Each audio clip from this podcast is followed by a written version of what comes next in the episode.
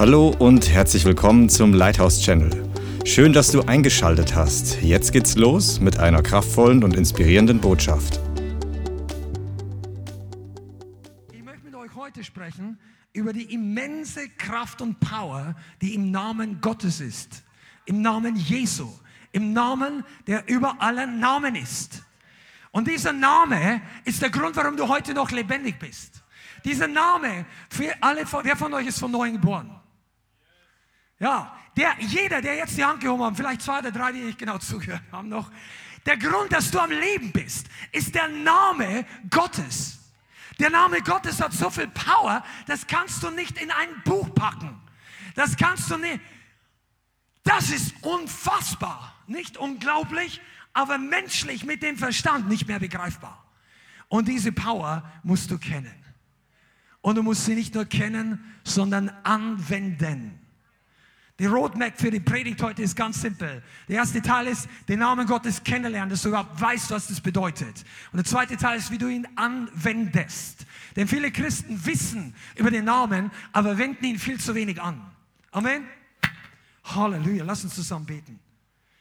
Vater, wir danken dir, dass du gekommen bist in Form und Gestalt deines Sohnes. Du hast deinen Sohn gesandt, der auch Gott ist und mit dem Heiligen Geist gesalbt war. Der Geist, der auch Gott ist. Der dreieinige Gott auf der Erde gewirkt hat, damit wir Freiheit empfangen haben. Und es ist alles in deinem kostbaren Namen. Und wir danken dir heute für den Namen Yeshua HaMashiach und für alle anderen Facetten des Namens Gottes. Und ich bitte dich heute für uns hier für alle, die mich hören oder sehen können. Everybody within the sound of my voice.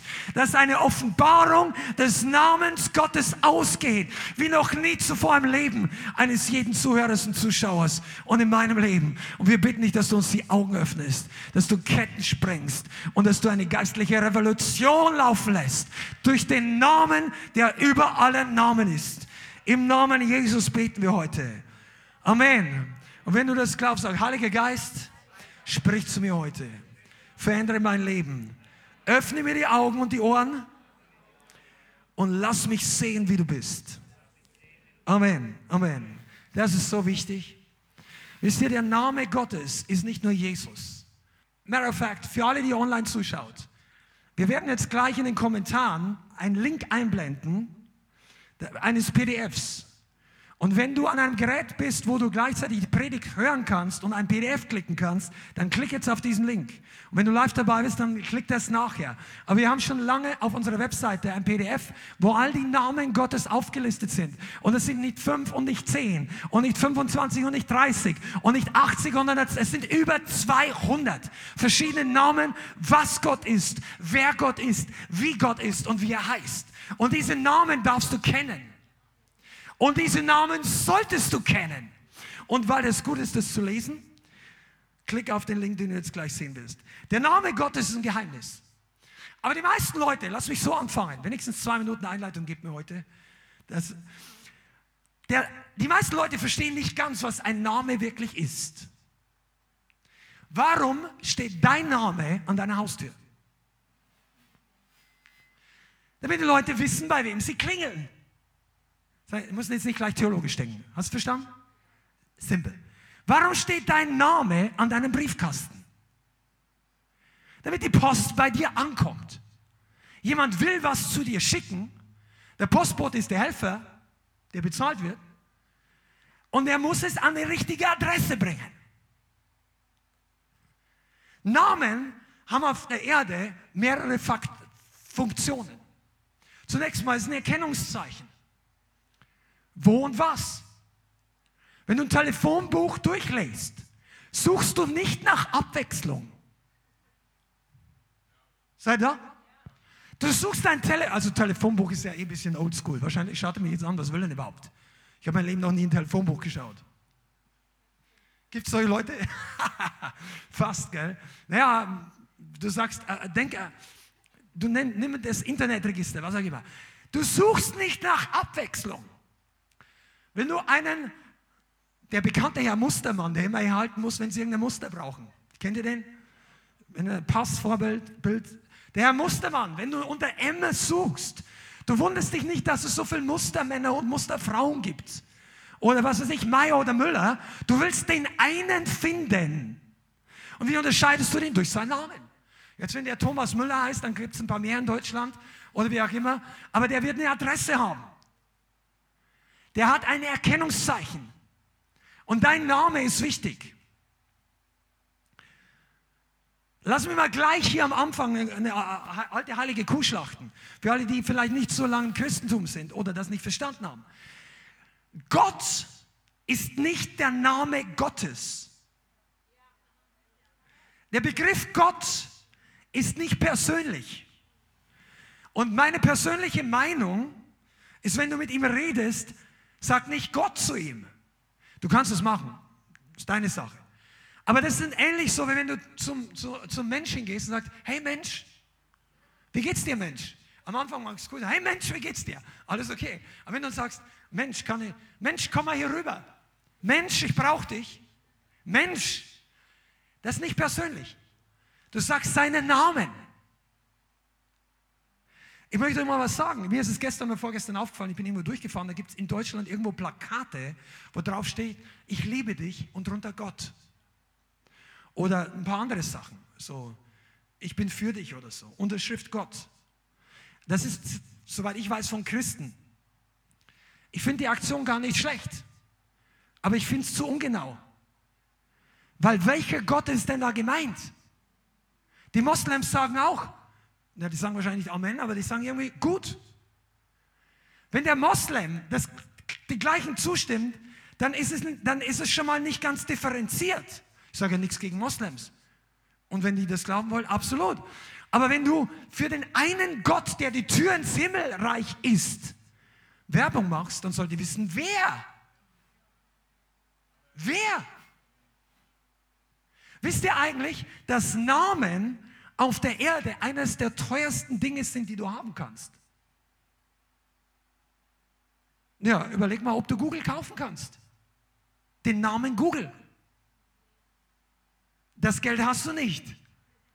Ich weiß nicht, wie viele Milliarden der wert ist, genauso wie Apple. Vor einigen Jahren war es Coca-Cola.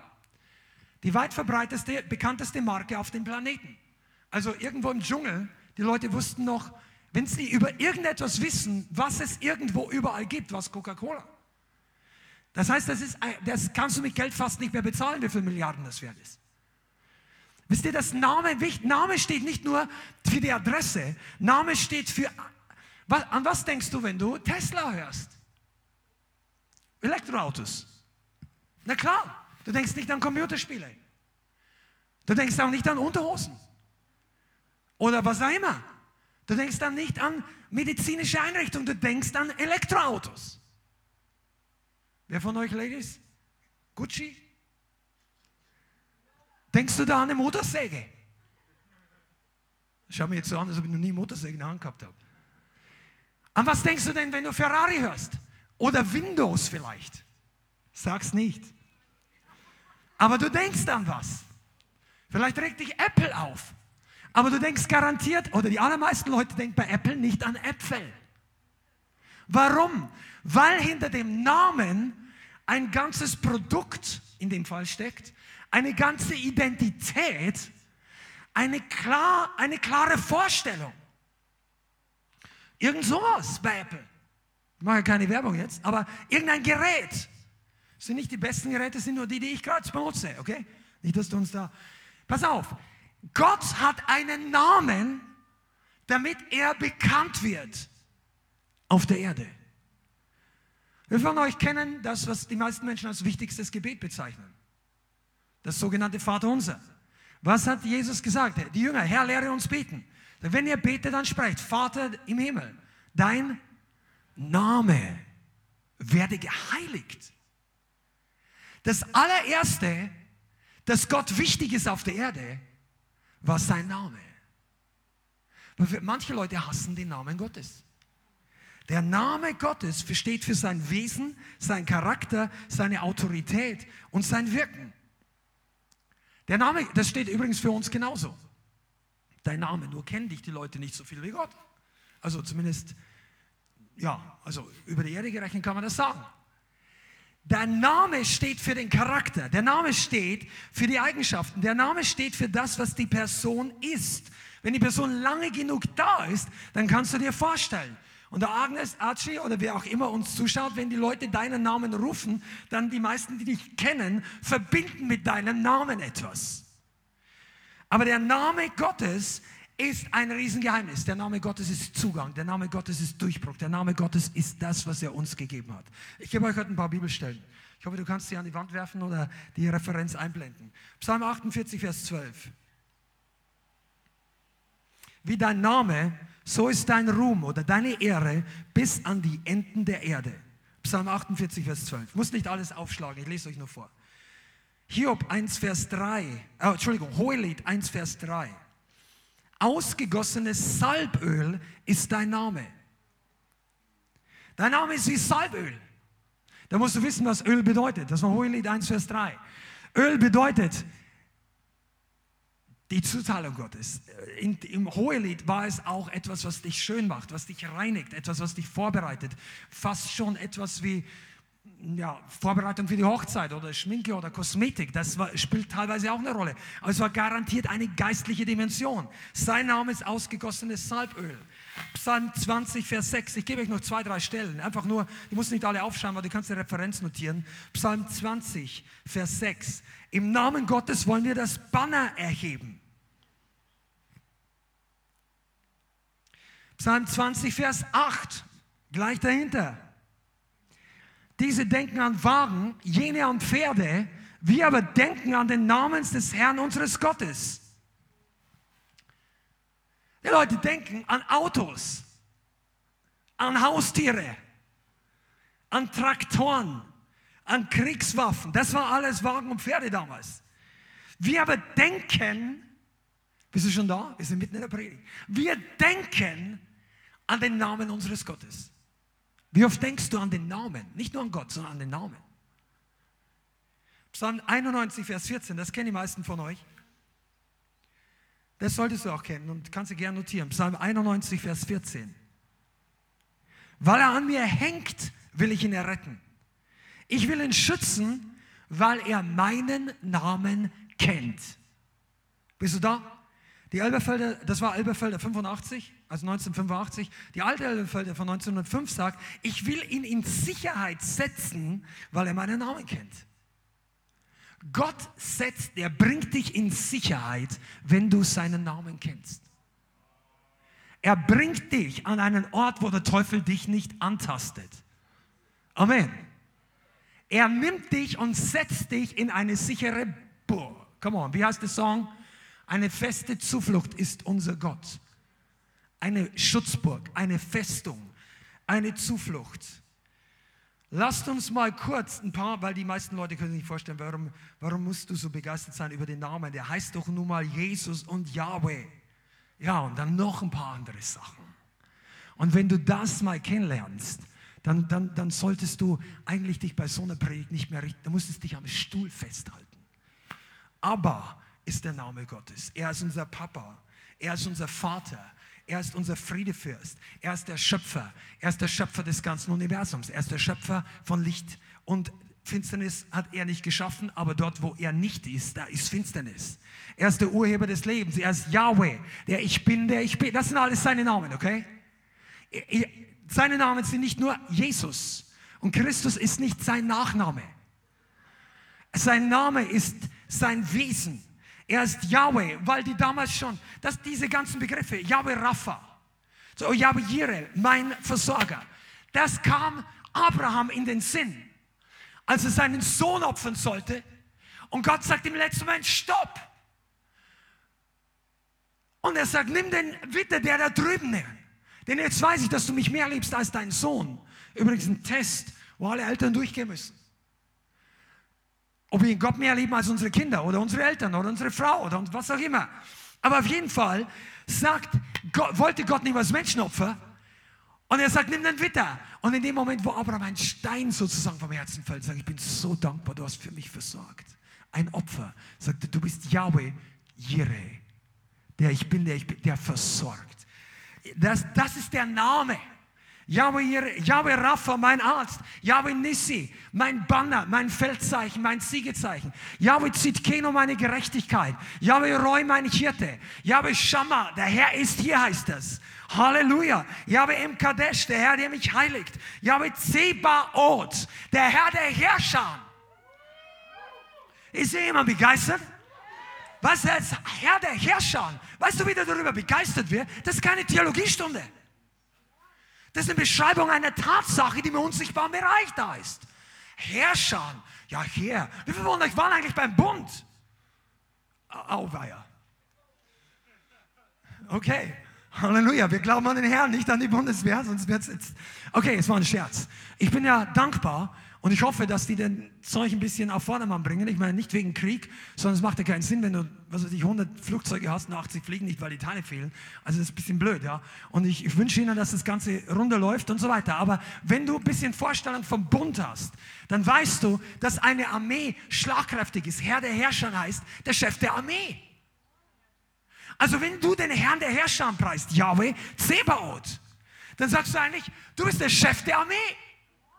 Dann mach dir doch mal ein bisschen Gedanken. Wie sieht die Armee denn aus? Wo ist die Armee eigentlich? Glaubst du, sie sitzt alle auf den Sofas des Himmels, dreht Däumchen und wartet, bis Jesus wiederkommt? Die Armee Gottes ist hier auf Erden in Aktion. Seit 2000 Jahren. Und die Bibel sagt an einer anderen Stelle, sie sind Täter des Wortes Gottes. Täter des Wortes, das ausgesprochen. Die sind deine Helfer. Die sind da, um für dich zu kämpfen. Und der Chef gibt ihnen Befehl, um dir zu helfen. Ich komme nachher noch dazu, aber nur damit du mal ein bisschen weißt, warum man sich da durchaus ein bisschen begeistert, etwas Puls entwickeln könnte bei diesem Thema, weil die Armee Gottes ready ist für dich. Und der Beweis ist sein Name. Sein Name. Nicht nur die Bibel, die Bibel nicht von vorn bis hin. Du musst dir nur einen Namen merken. Wenn du die Bibel noch nie gelesen hast und hast Probleme mit auswendig lernen, merk dir nur einen Namen. Jesus. In ihm zusammengefasst ist jeder andere Name, den wir jetzt gleich noch, nicht alle, aber ein paar Teaser durchgehen werden. Jesus ist Yahweh Zebaoth auf Erden. Wenn er spricht, bewegen sich die Engel Gottes. Jesus, als er gesprochen hat, sie ist mehr geteilt. Wenn es sein muss, hält Gott die Sonne an. Wie bei Josua. Und tausend Jahre später finden sie raus, irgendwo im Kalender der Wissenschaftler fehlt ein Tag. Die können es noch nicht erklären. Ich sagte, die Erklärung steht hier drin. Gott hat auf Pause gedrückt, bis Josua fertig war. Mit dem Kämpfen. Und immer als Mose die Hände gehoben hat, hat Israel gewonnen. Das war noch nichts mit seinen Händen. Das war doch kein Magier. Das war ein Zeichen der Fürbitte und die Engel Gottes haben gekämpft. Genauso wie bei Daniel. Ah, oh, du kannst, weißt du, warum du über den Namen, wenn du das weißt, dann bin ich bin einfach begeistert über Yahweh Zebaoth. Und wenn der Gott kommt in deinen Gottesdienst, sag mir doch nicht, dass du Angst hast. Oder? Komm on, der Herr ist Yahweh Jireh, dein Versorger. Wir hatten schon Zeiten in unserem Leben, wo wir wirklich das Geld, also menschlich gesehen, zweimal umdrehen mussten, weil wir zu wenig hatten damals, also vor vielen Jahren. Und da haben wir dann den Budget Urlaub aller Budget-Urlaube gemacht, so Zelt eingepackt und irgendwie möglichst kostengünstig nach, nach Österreich runter und mit den Kindern ein bisschen Camping gemacht. War eine schöne Zeit. Äh, finde ich zumindest, die meisten Sachen. Die John hat mal fett eingeregnet, weil sie unten am Zelt gelegen ist. War eine gute Zeit. Aber weißt du, als ich in der Zeit, wo wir nicht so viel Geld hatten, ich bin immer gerne in die, ich fahre immer gerne in die Berge. Fast immer. Aber pass mal auf. Also ich, wenn, ich finde übrigens, in die Berge kommst du erst, wenn du beim Autofahren so schauen musst, so rüber, damit du den Berggipfel noch siehst. Alles andere ist noch Hügel. Ja, aber es ist schön. Und wenn du dann da unten bist, und du siehst diese, ich weiß gar nicht wie viel, aber Millionen von Tonnen Granit oder Milliarden vielleicht sogar, wenn du alles zusammen. Und dann hat irgendwann der Heilige Geist zu mir gesagt, glaubst du, dass jemand, der sowas hinsetzt, Probleme mit deinen Finanzen hat? Da sage ich, nein. Der hat keine Probleme. Und dann schau dir das nächste Mal einen Berg an und sage ich, Yahweh Jireh, der Herr versorgt. Das bedeutet den Namen kennen erstmal. Nicht nur wissen, ja, der Herr ist mein Versorger. Ich, weißt du, was für mich ein bisschen so, so ein Indikator auf Neudeutsch wissenschaftlich ist, ob die Leute wirklich wissen, wovon sie reden? Kannst du den nicht begeistern über diese Sache? Hast du eine Offenbarung? Weil dann wirst du sagen, hey, das, ich habe das erlebt. Vielleicht hast du nicht Jahwe Jere erlebt und brauchst du noch einen Durchbruch im Versorgung. Aber vielleicht hast du Jahwe Rapha schon erlebt. Das bedeutet mein Arzt. Der Herr ist mein Arzt. Der Herr ist mein Arzt. Und dann sagt, ich bin schon mal geheilt worden. Sagt, wow, es funktioniert. Der Name funktioniert. Pass mal, jetzt lass mich mal was erklären. Für alle, die, die es noch simpler brauchen. Ich weiß nicht, ob ich zu kompliziert noch bin. Aber lass mich noch simpler sagen. Eine Telefonnummer ist nicht interessant. Ich meine, es gibt manche Leute, die haben 111, 223, 3, 4, 8. Kannst super leicht merken. 7, 7, 7, 7, 7, irgendwas Christliches, ja, oder 8. Aber vielleicht ist deine Nummer nichts Besonderes. Aber wenn jemand zu dir will und, du, und was von dir braucht, interessiert dir nicht die Schönheit deiner Telefonnummer. Das Entscheidende ist, der kommt durch. Und das Entscheidende am Namen Gottes ist nicht, wie toll wir ihn finden, das ist in zweiter Linie, sondern was er bewirkt. Wenn du den Namen Gottes anrufst, öffnet sich der ganze Himmel. Wenn du seinen Namen anrufst, antwortet nicht der Geist aus der Hölle. Zumindest nicht lauter als Jesus, wenn du kein hartes Herz hast. Ne? Weil, ich meine, Teufel versucht zu täuschen und es, es steht geschrieben, er stellt sich als Engel des Lichts. Aber wenn du den Herrn, den Vater, aber um einen Fisch bittest, gibt er dir keine Schlange. Wenn du ein Brot bittest, gibt er dir keinen Skorpion oder umgekehrt. Aber auf jeden Fall nichts Dämonisches, wenn du nach dem Heiligen Geist bittest. Und wenn du seinen Namen anrufst, dann antwortet der richtige Gott. Deshalb ist extrem wichtig, welchen Namen du anrufst. Deshalb ist es nicht so, dass alle Götter gleich sind. Denn sie haben alle Namen und Wohnstätten. Habt ihr den alten Film gesehen? Abraham, das ist eine coole Szene, ich liebe sie immer noch, aber die müsst ihr selber anschauen. Der alte aus den 90er Jahren. Sein Onkel, äh, nein, sein, sein, sein Bruder oder sein Neffe, der wollte ihm irgendeine Götter andrehen, damit er endlich ein, ein Kind kriegt. Und bei ihm hat dieses, und sagt, hier, dieser Gott und der und der Götze. Und Abraham hat die Schnauze so voll. Der hat Sagt, Götter für dies, Götter für jenes, Götter für dies und der andere, ja. Und dann nimmt er sowas wie heute, wir haben sagen, Baseballschläger und haut seinen Raum von Götzen kurz und klein. Und ich dachte mir, das steht zwar nicht drin, aber das könnte durchaus Abraham gewesen sein. Das war absolut biblisch. Der, der hat die Schnauze voll und in dem Film sagt er, ich habe die alle angerufen, da war nichts, keiner hat mir geantwortet. Aber ein Gott hat mit ihm geredet. Ein Gott hat mit ihm geredet. Nur hat er nicht gesagt, was er zuerst gedacht hat. Er sagt, komm aus deiner Verwandtschaft. Und was machst du? Folge mir in ein Land, das ich dir zeigen werde. Viele Fragen am Anfang, wenig Antworten, aber ein Name. Yahweh. Er hat ihm den Namen Yahweh Rapha oder zumindest Yahweh Jireh gegeben. Und viele andere. Das gibt so viele andere Namen. Ich gehe da jetzt mal weiter. Wenn du dieses PDF runterlädst, wir sind mittendrin. Kannst du mit uns preisen. Elohim, El Shaddai, Adonai, El Gibor, der Mächtige, El Elyon, der Allerhöchste. Äh, oh, meine Burg, meine Festung, meine Zuflucht. El Olam, der ewige Gott. Der Gott Abrahams, Isaac und Jakobs. Das ist der, der von Ewigkeit zu Ewigkeit ist der Fels Israels, der Schrecken Israels, der Fels aller Zeiten, der Gott der Rettungen, plural. Einmal gerettet, no. Viele Rettungen. Viele Probleme, viele Rettungen. Er ist der Gott der Rettungen. Wir reden zwar nicht mehr von Problemen, aber wenn du noch auf dem Formulierungslevel bist, dann er hat auch Rettung für jedes Problem. es gibt nicht zu viel. Baal Perazim, Gott der Durchbrüche, wieder Mehrzahl. Gott meiner Gnade, Gott meiner Jubelfreude, der ein gewaltiger Held, der Gott der Rache, sagt die Bibel, ein verzehrendes Feuer. Halleluja. Mein Erlöser, meine Zuflucht, meine Burg, meine Festung, meine Schutzschild, der feurige Mauer um mich herum, das ist alles der Name Gottes. Wenn du den kennst, meine Schirm, meine Stärke, meine Heldenkraft. Du hältst dich für eine graue Maus, Gott ist deine Heldenkraft. Es ist sein Name. Der steht an seinem Türschild. Hast du schon mal geläutet? Du solltest nicht immer nur am Gott der Geister der Propheten läuten, das ist auch sein Name, sondern wenn du schwach bist, läute mal am Gott meiner Stärke. Am Gott meiner Jubelfreude. Ja, ist nicht mein Stil. Ja, das sehen wir. Aber Gott sieht das auch und er freut sich, wenn du herauskommst aus deiner alten Schale. Wisst ihr eigentlich, dass ein Schmetterling niemals zum Schmetterling wird, wenn die Raupe nicht die alte Schale durchbricht? Metamorphosis ist das Wort. Römer 12, Vers 2, kannst du zu Hause nachschauen. Wenn du, komm raus aus deinem alten Denken.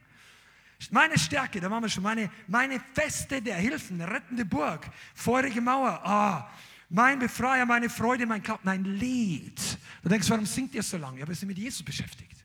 Er ist mein Lied, mein Gesang, meine Sonne, mein Heil, mein Erbteil, mein Lohn. Mein Lohn, mein Becher fließt über, sagt David. Er ist der, der mein Haupt emporhebt, mein Ruhm, meine herrliche. Oh, das geht weiter. Wir sind noch nicht beim Neuen Testament. Dann kommt Jesus. Dann haut es komplett weg. Jeshua, der Herr, der rettet. Jesus. Christus, der Messias. Ich weiß gar nicht, warum wir alle da sitzen können. Ich predige für den Chor hier jetzt mal. Das ist der Hammer. Wenn du dich mit der Sache beschäftigst, wird dein Leben nie mehr das gleiche sein. Wenn du lernst, dich darüber zu begeistern, wird dein Leben nie mehr das gleiche sein. Das ist der Grund, warum manche von euch warten, bis ein neues Lied anfängt. Weißt du, warum wir so viel in Zungen singen? Wir machen die Musik, damit du jetzt endlich selber anfängst zu singen. Deinen Text, diese Namen, deinen Namen für heute. Vielleicht brauchst du heute nicht den Gott der Durchbrüche. Vielleicht schwitzt du. Er ist der Schatten vor der Hitze. Weißt du, das ist nicht nur die natürliche Hitze in erster Linie gemeint, obwohl es in der Wüste definitiv war. Denn in der Wüste, und ich sage mir, erzähl mir nichts, dass das hier heiß ist, geh mal in den Negev. Und dann geh mal noch 150 Kilometer nach Süden in die Sinai-Halbinsel. Du verbrennst, sprichwörtlich, am Tag. Das sind die damals ohne Klimaanlage mit Frau, Kindern und kleinen Kindern durch die Wüste gezogen. Einige von euch, ihr würdet schon bei einem Zehntel des Stresses im Gottesdienst nicht mehr in den Gottesdienst kommen. Und dann sitzt ihr auf euren Bibel, äh, also unter eurem, neben euren Bibeln und lest die Geschichten des Alten Testamentes und denkst, ach, die sind aber ungeistlich, die murren da rum, hätten einfach auf Mose hören sollen. Und du beschwerst dich schon, dass es heute zu heiß ist. Oder bleibst schon zu Hause, wenn es richtig regnet. Oder wenn die U-Bahn nicht mehr fährt, schaust lieber den Livestream an. Du, ich weiß nicht, auf welchem Camp du damals eingecheckt hättest in der Wüste. Du sagst ja, ich bin doch für meine Kinder verantwortlich. Ja, das war das Argument der Leute, die gegen Mose gemurrt haben. Drei Tage nichts zu trinken. Und die Frauen sagen zum Jonach, Jonachanan oder die, die Hebräer, aber ja immer, Jakob, irgendeinem von den Alten, sagen, ey, kümmere dich mal, dass wir es zu trinken haben. Die Kinder schreien seit zwei Tagen. Und sagt, ja, ich höre es. Dann geht er zum Obersten und der geht. Und und jeder gibt den Druck nur weiter. Das Unglauben. Deshalb ist er der Gott des Glaubens. Ah, Halleluja. Die Kraft in seinem Namen. Das haben wir verblättert hier. Aber es schadet nichts, wenn du 20 oder 30 von denen auswendig lernst. Das ist deine Hilfe. Du wirst nie mehr einen depressiven Tag haben, wenn du dabei bleibst. Wenn du die Predigt heute verstanden hast und umsetzt. Kiss Depression goodbye. Der Name Gottes ist, wird dich aus jedem Loch rausziehen. Das heißt nicht, dass jede Person das mag, was du tust. Das wird auf Erden niemals der Fall sein. Aber wenn du den Namen Gottes liebst, dann, dann du bist nicht mehr der gleiche. Come on, Amen. Jeshua, das der Sohn Gottes, das Lamm Gottes, der Heiland, der Retter, der Heiler, der Lehrer, das Bild der, oh, der Löwe vom Stamm Judah. Bist du begeistert? Amen. Friedefürst. Er ist der Friedefürst. Und der Friedefürst, der sagt, ich bin nicht gekommen, Frieden zu bringen. Zwischen Menschen. Aber Frieden zwischen Menschen und Gott zu schaffen. Wer es möchte. Und das ist wichtig. der Menschensohn, der Gottessohn, das Alpha und das Omega, der Erste und der Letzte, der Richter der Lebenden und der Toten. Arabakashiti. Die Wurzel Davids, der Sohn Davids, das Geschlecht, du kannst von Anfang bis Ende, das ist der Name. Und wenn das bei dir nicht zündet, dann brauchst du Buße. Du brauchst. Größer wird es im Himmel nicht mehr. Der Name. Die mal, wissen Sie, warum sich die Leute, ich, ich glaube, ich komme ein bisschen drauf, aber ich muss lernen. Warum manche Leute der Name Gottes nicht richtig triggert, And, po, positiv. Weil sie, ihr seid ins Reich Gottes mehr oder weniger halb hineingestolpert. Dass Jesus aufgenommen, weil er gut in ein Regal passt. Bisschen mein Leben bereichern. Ist ganz nett. Ich war nicht so erfüllt. Ich hatte keine persönliche Beziehung mit Gott. Das ist alles richtig. Aber wenn du wirklich im Dreck gesteckt bist, wenn du ganz unten warst, wenn du wirklich gesagt hast, mir, mir ist egal, ich brauche Hilfe. Und du rufst den Namen aller Namen an. Und dieser Name hilft dir dann, dann wirst du nicht gleichgültig reagieren, wenn einer sagt, Jesus rettet. Wenn einer sagt, Yahweh Nissi, der Gott meiner Durchbrüche. Ja, danke. Einer hat es verstanden. Ich werde heute dranbleiben. Der Name Gottes wurde uns gegeben, um ihn anzurufen. Nicht anzudenken und nicht anzubeten, in Anführungszeichen, Gebet, sondern zuerst, um ihn anzurufen. Denn bevor du ihn nicht anrufst, bringt es nichts, dass du ihn anbetest. Weil wenn du verloren bist, hast du ein größeres Problem als deine Anbetung. Du brauchst Rettung. Und Rettung kommt durch den Namen aller Namen. Seid noch da?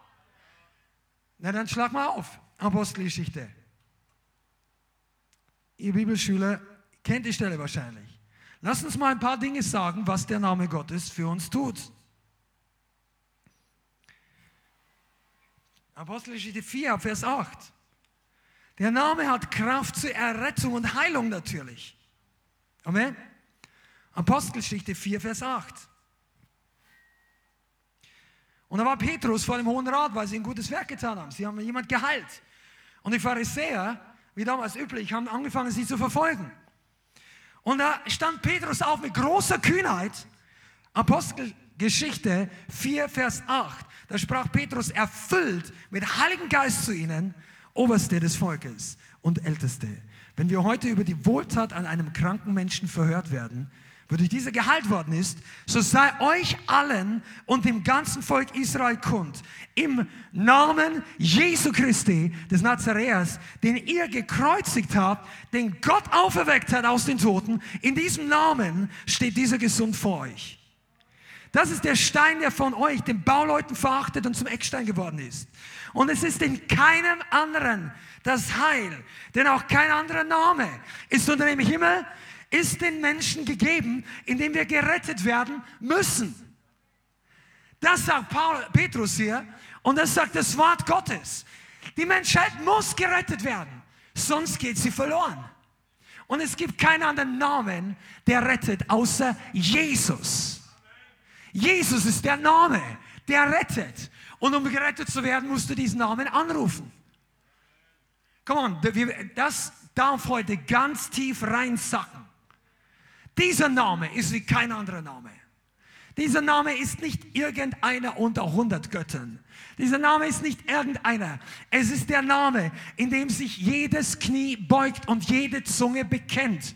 Und alle werden eines Tages erkennen, dass Gott Jesus Christus gesandt hat, dass er Sohn Gottes war, dass er gestorben und auferstanden ist. Und er ist die Tür zum Himmel. Er ist der Weg, die Wahrheit und das Leben. Er ist das Lamm Gottes. Er ist der Weg, die Wahrheit. Er ist die Auferstehung. Er ist das Brot. Er ist alles in allem. Und das sagt sein Name. Und in diesem, der Name ist das Package des ganzen Wesen Gottes. Du, das ist das Sorglospaket des Himmels. Die universale Flatrate. Einnahme, alle Versorgung. Full Rate. Der eine Name, Complete Package. Du brauchst ihn aber. Du musst ihn annehmen. Theologische Zustimmung nützt dir nichts. Du gehst immer noch verloren. Ja, ich glaube, dass Jesus der Sohn Gottes ist.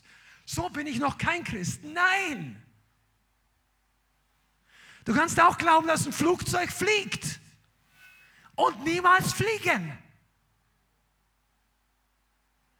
Du kannst glauben, dass Röntgen funktioniert und bist noch nie geröntgt worden. Du kannst glauben, dass verheiratet sein schön ist, aber bist noch nicht verheiratet. Du kannst Jesus als Sohn Gottes anerkennen und trotzdem verloren gehen. Wenn du nicht drinnen bist wenn du seinen Namen, es gehört noch mehr dazu, das ganze Evangelium hat Buße, Umkehr von deinem eigenen Weg, von dem Weg der Rebellion, unter dem Einfluss der Finsternis. Du wendest dich um, drehst dich weg von all dem, was dein Leben und was die Bibel sagt, dass Sünde ist vor Gott und du gehst auf Gott zu oder in seine Richtung. Aber das rettet alleine noch nicht, weil das kannst du tausende Jahre oder dein ganzes Leben machen. Die Kraft zur Rettung kommt durch Gnade, aus Gnade, durch Glauben. Aber es ist der Name. Und der Name ist deine, ist der Türöffner. Weißt du, der, an der Himmelstür, lass mich das mal ganz simpel sagen, weil wir versuchen ja in jede Predigt ein bisschen Basics, Evangelium reinzupacken. An der Himmelstür wird dich niemand fragen, wie oft du gesündigt hast. Oh. An der Himmelstür wird dich niemand fragen, wie viel Geld du gespendet hast nach Afrika oder in diese Gemeinde oder an irgendeine Kirche oder ans Rote Kreuz. An der Himmelstür wird dich auch niemand fragen, wie viel du gebetet hast zunächst. Oder auf Knien gerutscht bist, gewallfahrtest. Wie viele alte Omas du über die Straße, was auch immer. An der Himmelstür gilt nur eine Sache. Wobei die Himmelstür ist der falsche Ausdruck. Ich muss mal ins, ins Biblische übersetzen. Du wirst stehen vor dem Thron Gottes. Du kommst rein in den Gericht, an den Ort, wo Gerechtigkeit gesprochen wird. Da kommt jeder hin. Egal ob er gerecht oder ungerecht ist. Bis zu diesem Punkt kommt jeder. Aber eine ewige Herrlichkeit kommt nicht jeder rein. Und der Ort, wo sich, unterscheiden, wo sich die Wege trennen, ist der Ort, ob dein Name im Buch des Lebens steht. Das Buch des Lebens ist die Database des Himmels. Die wird nicht, also du kannst sie löschen, aber Gott merkt sich, wer da drin steht. Übrigens ist der Name dort löschbar. Man kann wieder verloren gehen. Offenbarung redet davon, dass wer überwindet, also Jesus sagt in der Offenbarung selber zu einer seiner Gemeinden, wer überwindet, den werde ich nicht auslöschen aus dem Buch des Lebens. Also man kann gelöscht werden. Aber an diesem Tag zählt nicht, wie viele gute Werke wir getan haben, sondern ob wir ge wirklich gerettet worden sind durch den Namen. Und spätestens an diesem Tag gehst du auf deine Knie und sagst, danke Vater für den Namen Jesus. Danke für die Errettung. Da wirst du nicht sagen, danke fürs Leithaus, vielleicht das dritte oder vierte Mal oder wann auch immer später, aber du wirst zuerst mal Danke für Jesus sagen. Für die Wahrheit, für die Freiheit durch den Namen, für alles, was wir gerade gelesen haben. Wenn dich das nicht begeistert, come on, da muss irgendeiner die Glocke bei dir läuten. Den Wecker, den geistlichen Wecker. Deshalb reden wir von Erweckung. Weil du manche Weisheiten und Wahrheiten und Kostbarkeiten im Leib Christi ausrufen kannst, wie ein Herold. Und ich sage nicht, dass ich das bin, aber du kannst es so laut rufen und die Leute stehen drin und sagen, Amen, Bruder. Halleluja.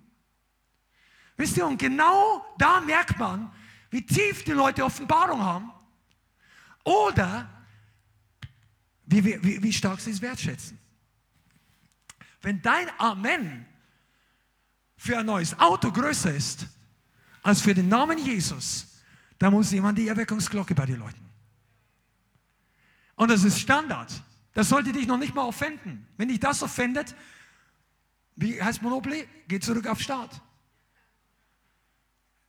Das braucht dich nicht offenden. Wir fangen alle ganz unten an. Wir sind alle nichts. Wir brauchen nichts sein.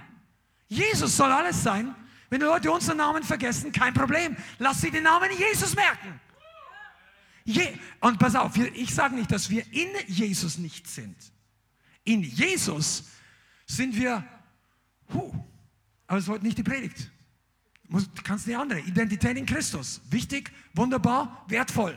Aber heute geht es um Jesus. Noch wichtiger, wunderbarer und wertvoller ist Jesus, der uns die Identität gibt.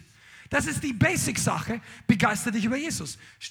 Scan mal und streich mal die Worte ich, mir, meine aus deinem Vokabular oder fahr's mal runter, nicht, dass du es nicht sagen darfst, aber dass du dich nicht so viel über dich drehst, redest, mehr über Jesus, mehr über die Geschwister, mehr über die Leute, die ihn brauchen. Und er hat Kraft der Errettung, kein anderer Name. Apostelgeschichte 3 ist noch eine andere Wahrheit hier. Da war Jesus schon wieder dabei, sich, äh, sorry, Petrus sich zu verteidigen. Der hat nur Gott wirken lassen und schon fangen die Probleme an. Einige von euch denken, wenn ich doch eine lebendige, kräftige Gemeinde finden würde, wo Jesus wirkt, alle meine Probleme werden gelöst. Ja, es werden viele deiner Probleme gelöst, aber alle nicht. Du kriegst neue. Solche wie Petrus hatte und Jakobus und Johannes. Du bist innen total glücklich und draußen bekommst du ein paar neue Freunde und neue Feinde. Die Leute, die Gott hassen, werden plötzlich mit dir nicht mehr ganz cool sein. Aber er sagt, das ist kein Problem, weil wir haben gerade über Yahweh Zebaoth geredet. Pass mal auf, ist dir eigentlich klar, dass die Mehrheit immer dich gut findet, wenn du mit Jesus gehst? Wir sollten nicht das tun, was die Mehrheit will, um der Mehrheit zu folgen. Aber nur mal statistisch, damit du das richtig einordnest, die Mehrheit aller Applaudierenden ist auf der Seite Gottes. Das sind die Herrscher des Himmels. Myriaden von Engeln. Wenn eine, die freuen sich, wenn ein Sünder Buße tut. Da ist Power, Freudenfeier im Himmel. Vor den, ich meine, die Engel vor dem Thron Gottes. Wenn das nicht die Heiligsten sind, dann weiß ich nicht. Die wichtigsten Engel, die hauen eine Party, wenn einer sagt, Jesus, komm in mein Leben, vergib mir, rette mich. Und dann im Himmel denken die, wow, Praise Break, ja. Da ist wahrscheinlich eine Laola-Welle von Engeln, die jetzt den Herrn preisen.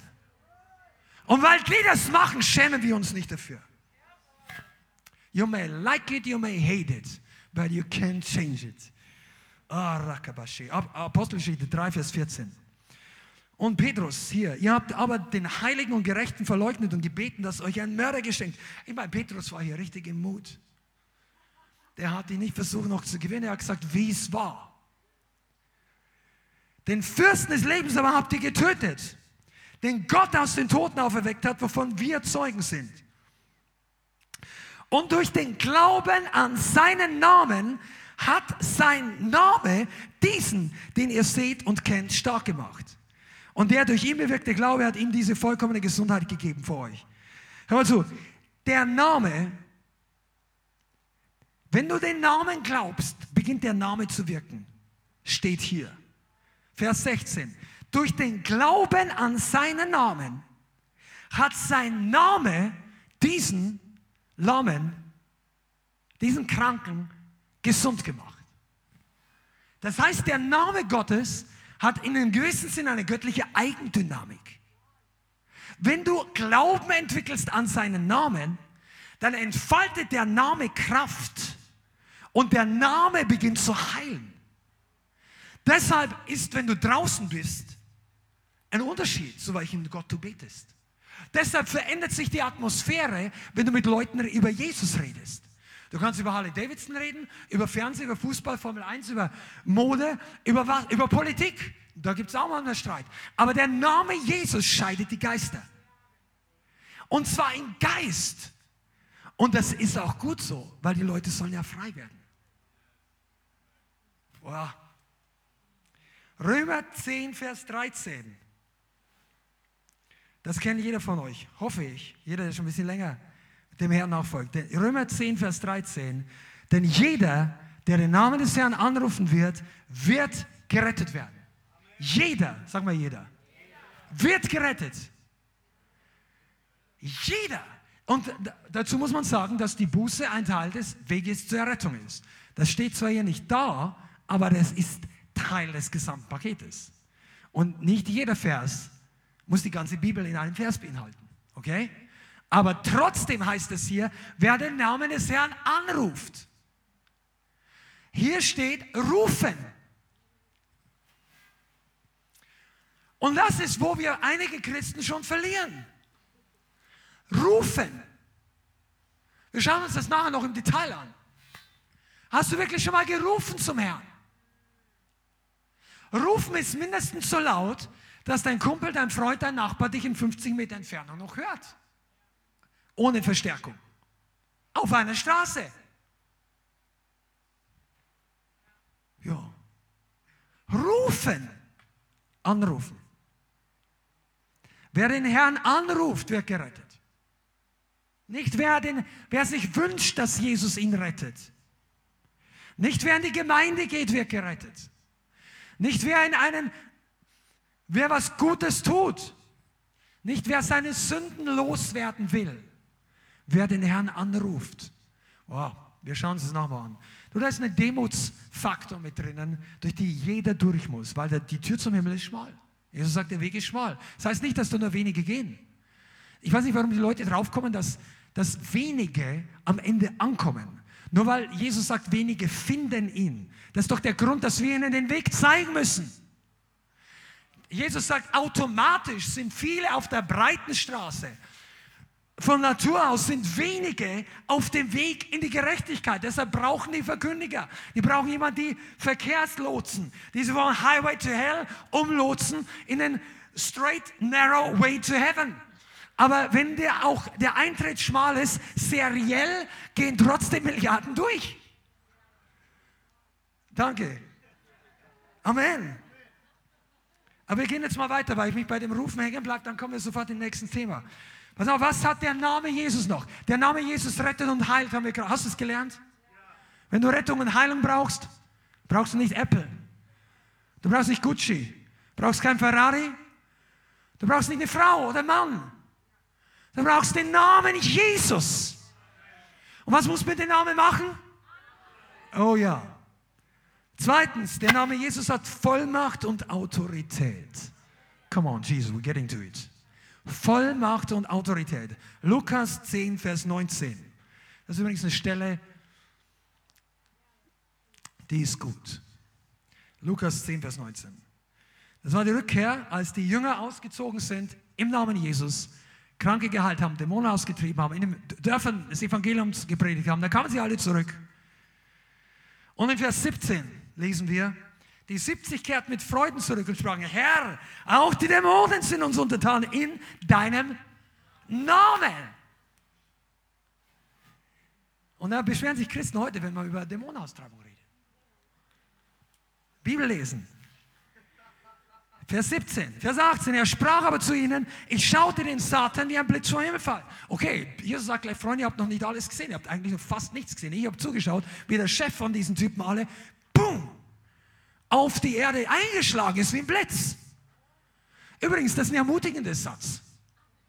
Das bezeichnet die Geschwindigkeit, wie Gott mit Rebellion umgeht. Lichtgeschwindigkeit. Übrigens, wenn du gern offended wirst, ist das eine schlechte Gemeinde für dich. Weil Offense kickt dich raus aus dem Willen Gottes, schneller als du schaust. Ich will nicht sagen mit Lichtgeschwindigkeit, aber es geht schnell. Aber ich sage dir eins, dass die Dinge in unserem Herzen müssen offenbar werden. Weil du wirst eines Tages nicht im Camp Luzifer sitzen, wenn am Ende Gerechtigkeit gesprochen wird. Und Gott hat gesagt, wir können diese Engel hier nicht mehr brauchen, weil ich meine, Luzifer wollte selber Gott sein. Der hat die ganze Anbetung auf sich selber gedreht. Der war narzisstisch, egoistisch, um sich selbst drehend. Von ihr, Egozentrik ist sein Eigentum. Und dann hat Gott einfach gesagt, das klappt hier nicht mehr. Der Himmel soll heilig bleiben. Manche Leute fragen sich, warum kommt nicht jeder in den Himmel? Damit der Himmel noch der Himmel ist. Das ist die einzige Antwort. Der Teufel kommt da nicht mehr rein, sonst wäre der Himmel auch die Hölle oder zumindest ein Riesendurcheinander. Gott ist heilig und er hat aufgeräumt. Das war der Vers 18. Vers 19. Sieh, aber ich habe euch Macht, jetzt geht's los hier. Ich habe euch Macht, Vollmacht, Exousia gegeben, auf Schlangen und Skorpione zu treten und über die ganze, sag mal ganze, die ganze Kraft des Feindes und nichts soll euch irgendwie schaden. Und dann sagt er noch nebenbei, darüber freut euch nicht, dass euch die Geister untertan sind, freut euch aber, dass eure Namen im Himmel angeschrieben sind. Das heißt Punkt 1 vor Punkt 2. Stimmt's? Vorhin haben wir gesagt, wir freuen uns, die Engel freuen sich über deinen Namen im Buch des Lebens. Das ist immer wichtiger. Aber zweitens, Vollmacht ist wichtig. Und Jesus gibt dir in seinem Namen Vollmacht über alle Macht der Finsternis. Hör mal zu, Angst vor dem Antichrist fällt darunter. Der Antichrist ist under your feet. Geistlich, der kann dich töten oder mich. Aber wenn du Jesus liebst, fürchtest du den Tod nicht. Drei Amens, danke. Komm on, das ist nicht so schwierig. Die können dir auch hier nichts mehr nehmen. Jesus hat dir Vollmacht über alles gegeben. Die ganze Macht der Finsternis. Nichts soll dir irgendwie schaden. Oh, nichts. Das ist alles beinhaltet. Das heißt, wenn du das Gefühl hast, jemand drückt dich, jemand drängt dich, jemand bekämpft dich, wenn du denkst, der Teufel sitzt mir aber heute hier, dann sagt du bist, du hast noch die falsche Perspektive. Du bist nicht unter ihm, er ist unter dir. Weil Lukas 10, Vers 19 sagt, ich gebe euch Vollmacht über die ganze Kraft. Ich könnte jetzt lange über Vollmacht sprechen, aber in seinem Namen hast du Vollmacht. Amen. Und die Vollmacht, nur mal, dass du auch weißt, dass du, die Vollmacht wird aber nicht wirksam, wenn du selber nicht unter im Gehorsam lebst. Nur mal, damit du das reinbringst. Apostelgeschichte 19, ab Vers 13. Lass uns kurz mal lesen, weil auch hier geht es über den Namen Jesus. Apostelgeschichte 19, ab Vers 13. Und da wollten manche Leute, die Jesus nicht nachgefolgt sind, diese Vollmacht des Namens Jesus benutzen, um Dämonen auszutreiben. Vers 13 in Kapitel 19.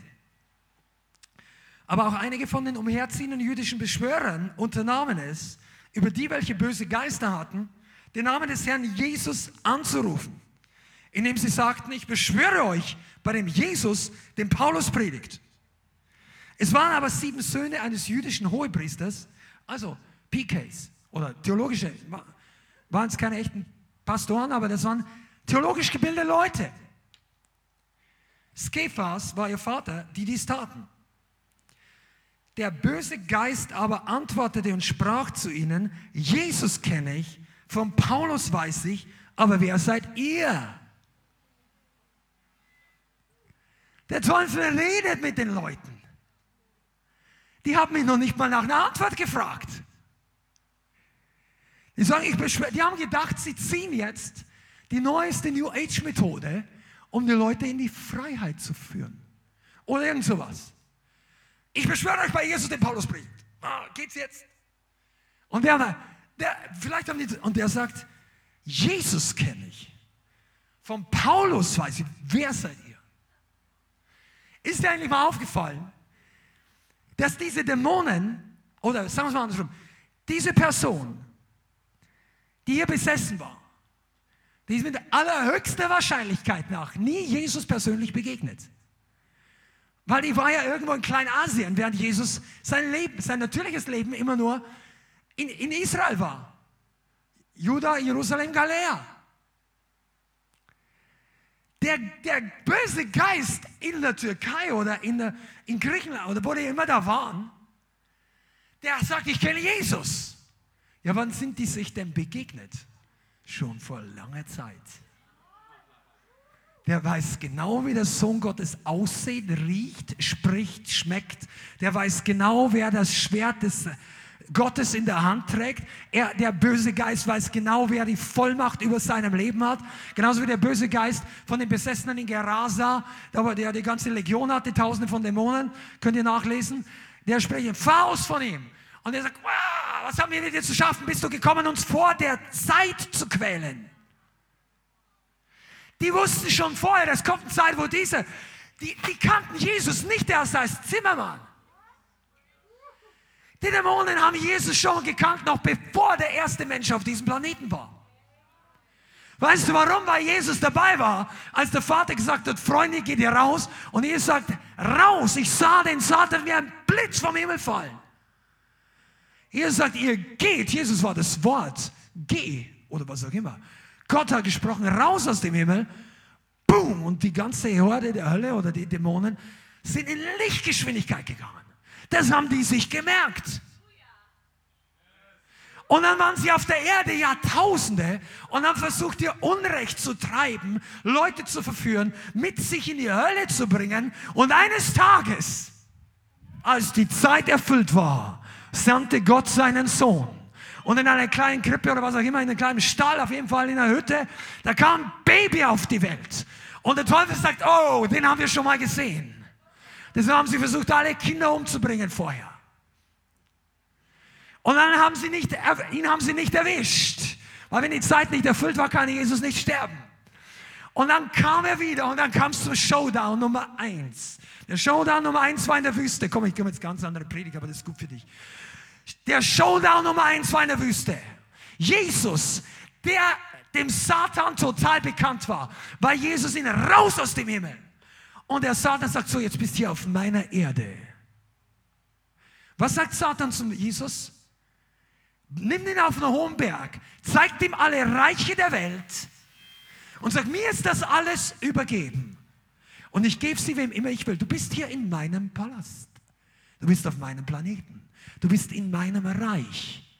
Wenn du nun anbetest vor mir, gebe ich dir alles. Das war der Showdown Nummer eins. Und weil Jesus dort überwunden hatte, weil er sich nicht kaufen hat lassen, weil er sich eingetauscht hat, nicht irdische Ehre für himmlische Herrlichkeit, nicht irdische Vergnügen für göttlichen Gehorsam. Und das ist deine Probe und mein Test Nummer eins immer. Wenn wir wenn wir Gott begegnet sind, wenn wir von neuem geboren sind, wird irgendwann der Feind kommen und uns ein Angebot machen. Mario, wie heißt der Marlon Brando? Der, I make you an offer you cannot refuse. Ja. Das ist nicht, das ist das, was der Teufel versucht mit dir zu machen. Vergiss die Mafia, Teufel ist äh, noch trickreicher. Und wenn du dort widerstehst, gehst du in den Fußstapfen Jesu. Und wenn du in den Fußstapfen Jesu gehst, dann wird der Name Jesus für dich wirksam. Weil warum hatte denn der Name Jesus so viel Kraft? Und hat er. Seid ihr? Nicht, weil Jesus im Himmel geboren wurde, also gezeugt.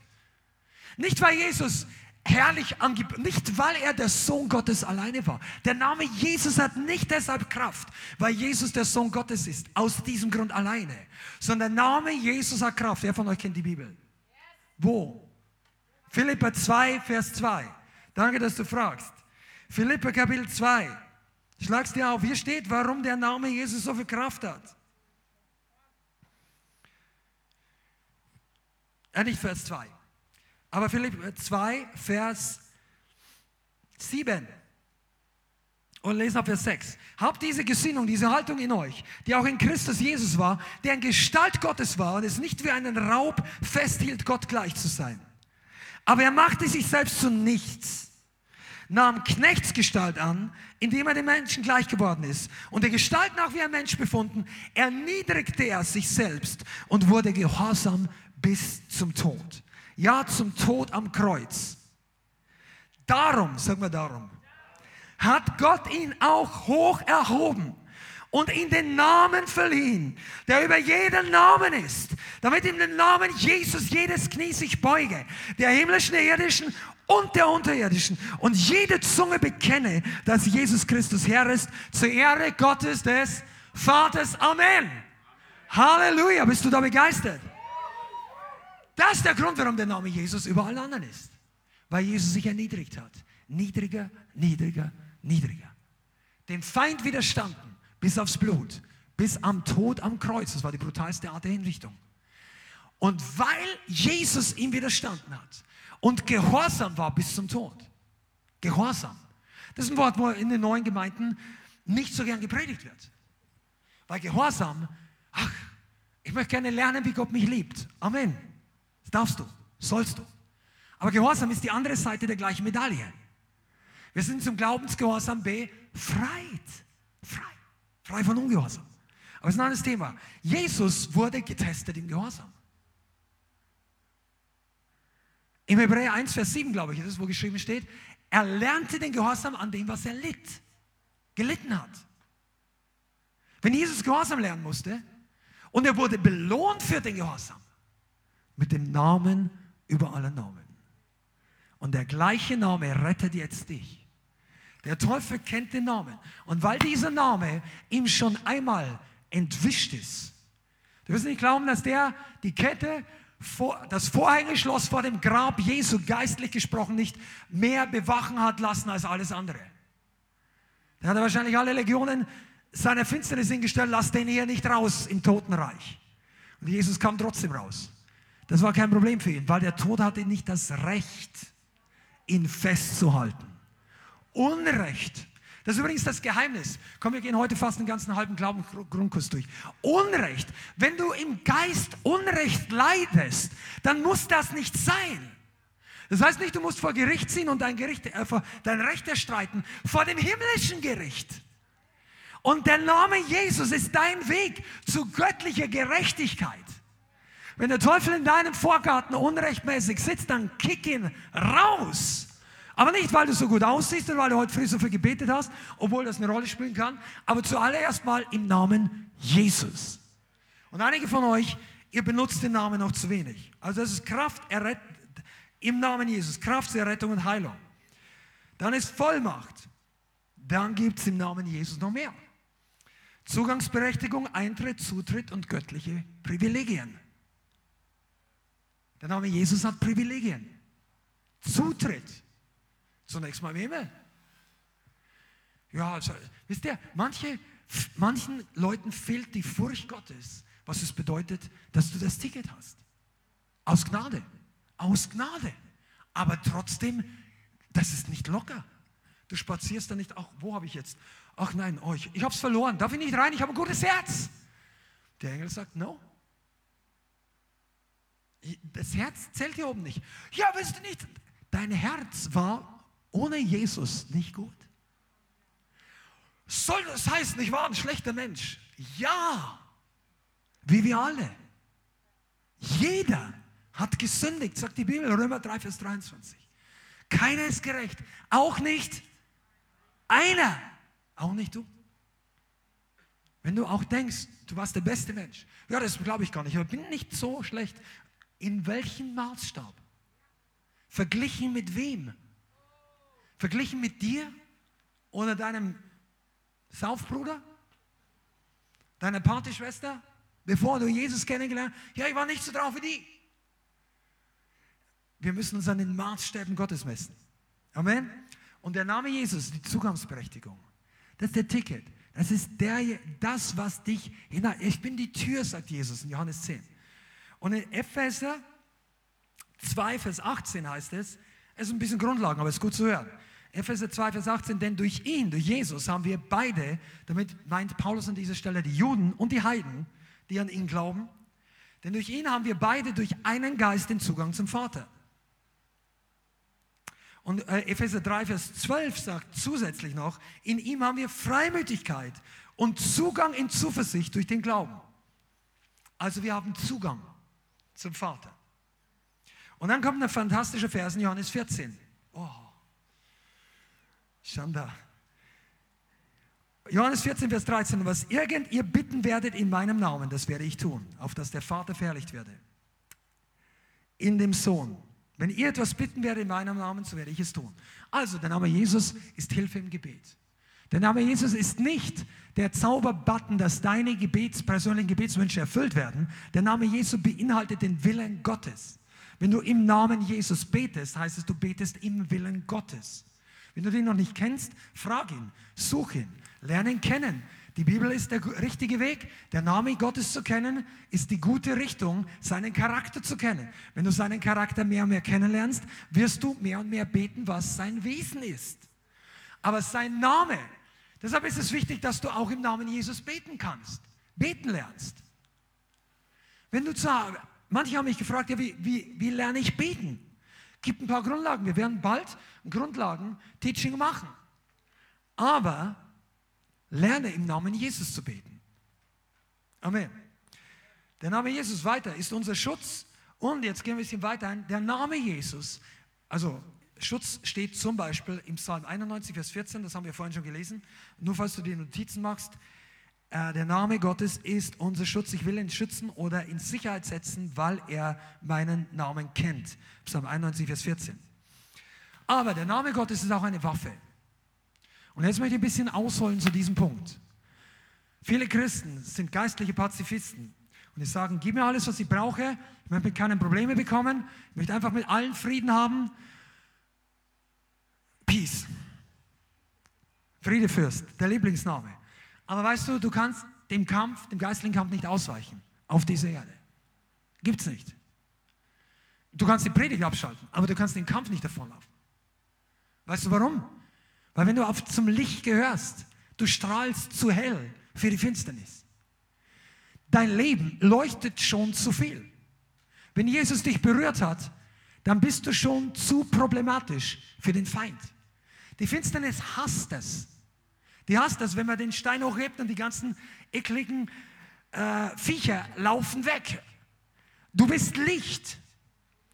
Und deshalb brauchst du auch eine Waffe. Die hast du auch. Aber du solltest lernen, die Waffe zu benutzen.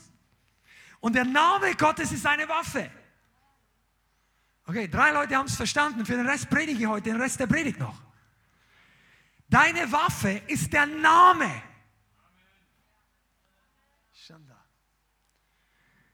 Schlag mal 1. Samuel Kapitel 17 auf. Die meisten wissen, wo es jetzt hingeht.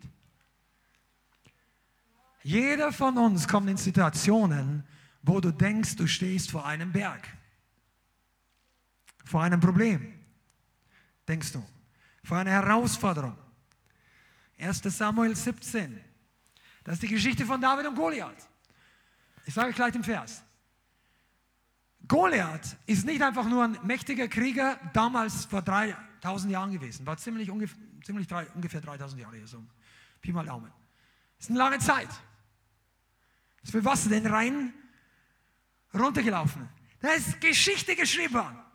Und wir lesen heute, dass ein Held vor 3000 Jahren einen Riesen besiegt hat.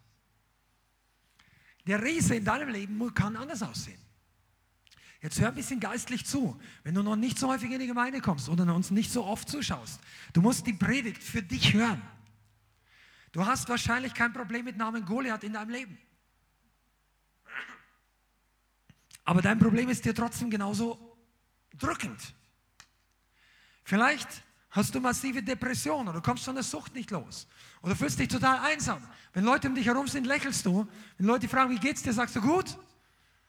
In sehr schnellem Gut. Also nicht gut. Könnt ihr anderen nachfragen. Gut. Wie geht's dir? Muss, muss. Ja. Jeder kämpft einen anderen Kampf. Ist ja okay. Jeder von uns. Aber pass mal auf. Dein Goliath, weißt du, wie du ihn in die Knie bringst?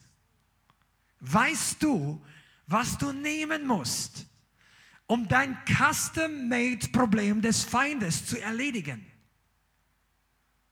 Wenn nicht, darfst du das lernen. Sag ich, ich habe kein großes Problem. Ich komme nur mit den Leuten nicht klar. Ich reg nur die Leute auf. Wenn die alle weg wären, hätte ich kein Problem.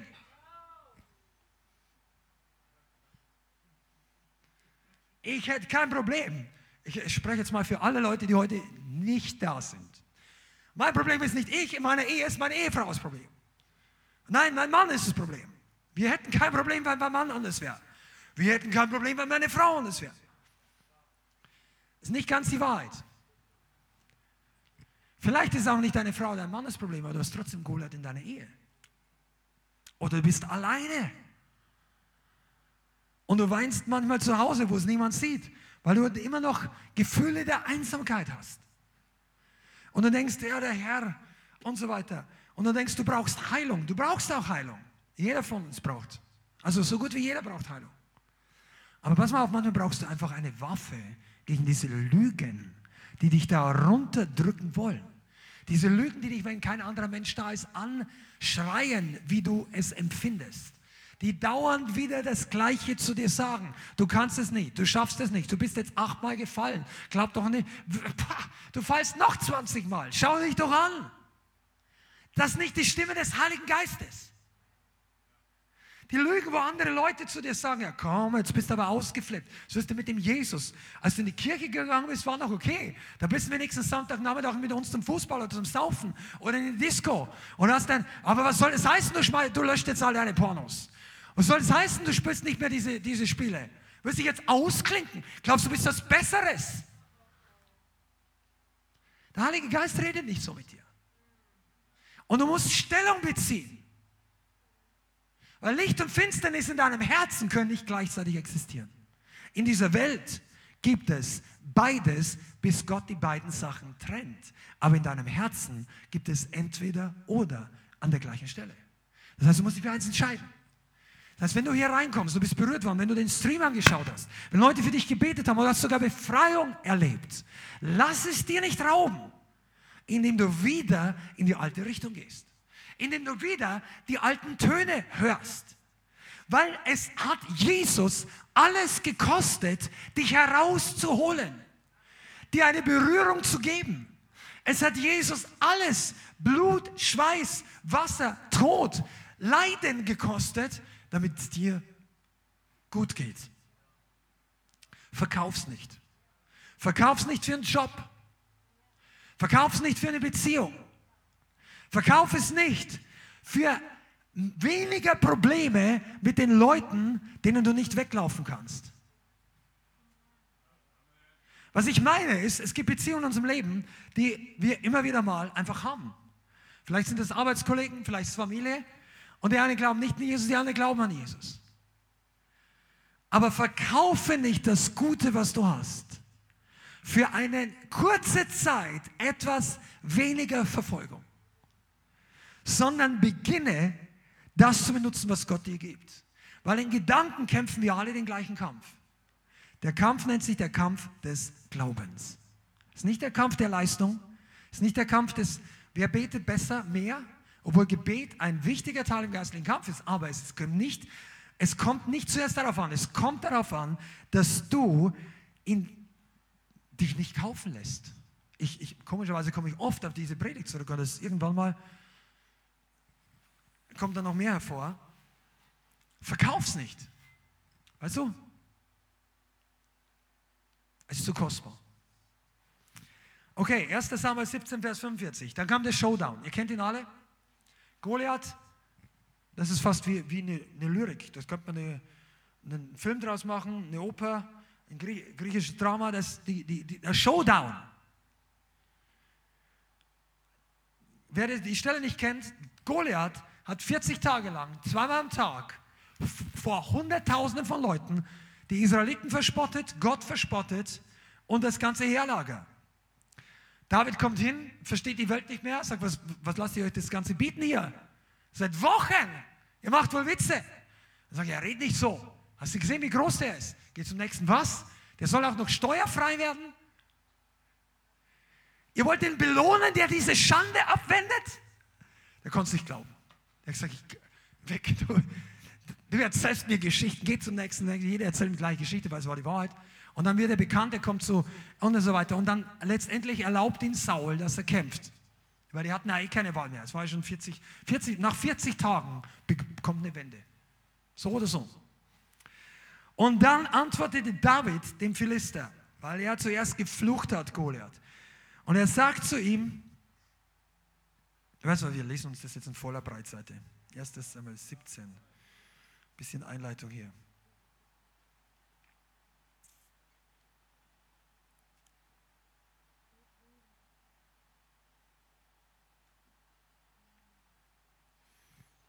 Okay.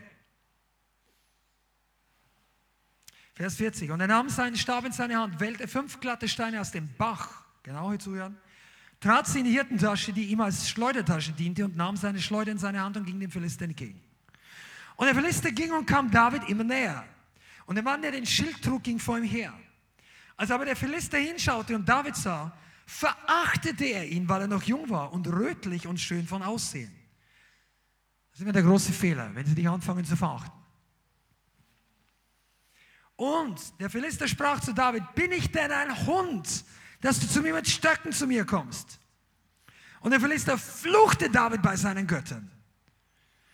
Und der Philister sagte zu David, komm her zu mir, dass ich dein Fleisch den Vögeln des Himmels und den Tieren des Feldes gebe. Und jetzt hört zu, Vers 45, das ist die Aussage von einem Glaubensteenager. Und David antwortete dem Philister, Du kommst zu mir mit Schwert, Lanze und Krummschwert.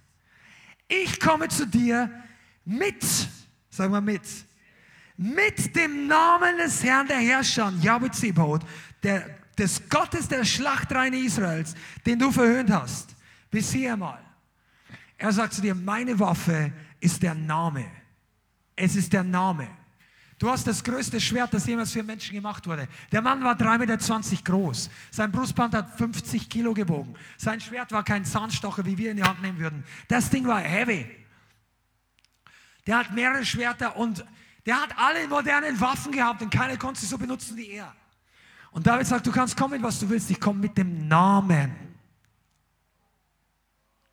Jetzt setz dich mal in die gleiche Situation. Was ist dein Goliath? Was sind seine Waffen? Was sind seine Anklagen gegen dich? Komm mal, was ist die Waffe des Teufels gegen dich? Ja, Stolz vielleicht, Anstoß, Ärger, vielleicht Pornografie, vielleicht Sünde, vielleicht Isolationstendenzen, vielleicht sind Sucht, vielleicht ist es Rauchen, Trinken, Alkohol, Drogen, was auch immer. Vielleicht sind es andere Männer, andere Frauen. Es kann alles Mögliche sein. Vielleicht ist es Religiosität. Du wirst sauer, weil die Leute dir nicht recht geben. Wie geistlich du denkst, dass du bist. Es gibt so viele Sachen, die der Feind benutzt. Du musst es nur durchschauen.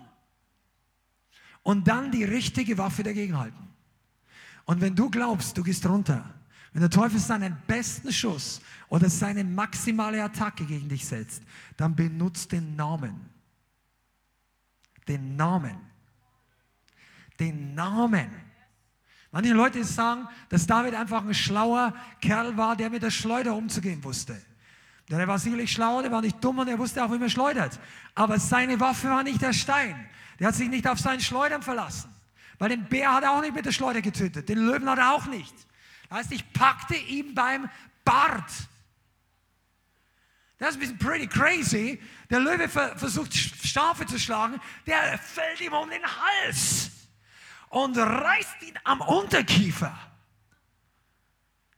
Das war, weißt du, der gleiche Name, der gleiche Name, den er bei Goliath benutzt, hat er schon einmal ausgepackt, beim Bär und beim Löwen. Deshalb sagen wir hier in der Gemeinde, auch einige von euch, nein, du fährst noch nicht mit in diesen Mission Trip, weil du musst erstmal deinen Bär und deinen Löwen töten. Und das ist wichtig und gut, weil sonst kommst du anders unter die Räder geistlich. Aber der gleiche Name killt deinen persönlichen Feind. Und das musst du lernen. Und das darfst du lernen. Und lauf nicht vor deinem Kampf davon. Kennst du den Namen? Kannst du den Namen anwenden? David wusste, wie man, der hat den Stein geschleudert. Der Stein steht für den Fels. Der was? Wer ist der Fels? Gott selbst und das Wort. Du musst den Namen kennen, um ihn zu benutzen. Ich habe doch nur vorhin ein paar von den Namen Gottes gelesen. Und einige von euch waren schon richtig schwerfällig zu sagen, jawohl, wenn du da nicht explodierst, bei, pass, warte nicht, bis du in die Krise deines Lebens kommst, bevor du diese Namensliste benutzt. Das muss eingebunkert in dir sein. Wenn dich irgendeiner drückt von außen, ein Feind, dass der Name Gottes rauskommt, packe hinter mich. Satan, und dann fangst du, er ist meine Stärke, er ist mein Schutz, er ist meine Gerechtigkeit. Ha, er ist mein Fels, mein Burg, meine Rettung, meine ha Und dann fangst du an, in deiner eigenen Wohnung den Herrn zu preisen. Pass mal auf, du brauchst dich nicht danach fühlen. Der Name Gottes wirkt ohne Gefühle. Ja, das ist was. Hier kommt das Sterben der Heiligen zum Vorschein. Während du den Namen Gottes benutzt, stirbt dein Fleisch, aber dein Geist jubelt. Sagst du, aber ich will nicht sterben. Ja, deshalb hast du auch noch so wenig Sieg. Der Sieg kommt mit dem Sterben und mit der Auferstehung. Und die Auferstehung tut nicht weh.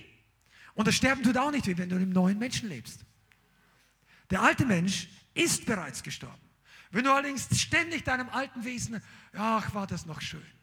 Ach, in der Disco, da habe ich noch tanzen können. Hier, mein Nachbar stinkt, der vor mir, ach. Und dann wäre ich ständig abgelenkt von der Schwester. Und so weiter und so weiter. Und du, du schaust einfach auf die falschen Sachen. Wenn du mit dem Namen Gottes beschäftigt bist, bist du eine Stunde lang beschäftigt.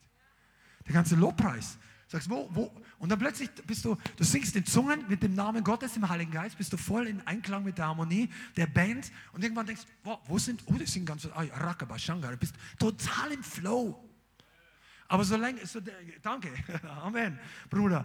Aber solange du da irgendwie dich ärgerst und das und jenes und ach nein, und ich bin heute müde. Wenn der Arbeitstag besser gewesen wäre, dann wäre mein Lobpreis jetzt besser. It's not true. Ist nicht da drinnen. wenn ich mich besser fühlen würde, könnte ich den Herrn besser preisen. Nein, weil der Name beginnt zu wirken, wenn die Umstände am schwierigsten sind. Ja, jeder kann den Herrn preisen, wenn es bergab geht, Rückenwind ist, die ganze Gemeinde dich nach vorne stößt und sagt, wir sind mit dir, jetzt jubel mal und du, Halleluja. Das ist für geistliche Babys okay. Aber wenn du wachsen willst, dann beginnst du den Namen zu benutzen, wenn du Gegenwind hast. Wenn das Auto nicht startet, geistlich gesprochen. Wenn der Nachbar dich aufregt. Wenn dein, dein Chef sagt, dir dreimal so viel Arbeit reindrückt. Wenn du sagst, du hast jetzt fünf Stimmen, die dir sagen, fahr nach Hause, du kannst heute nicht mehr in die Gemeinde, in die Bibelschule, bla bla bla gehen. Und du sagst, ach, du, wenn du nicht mehr nach Ausreden suchst, die Ausreden suchen dich. Seid ihr da?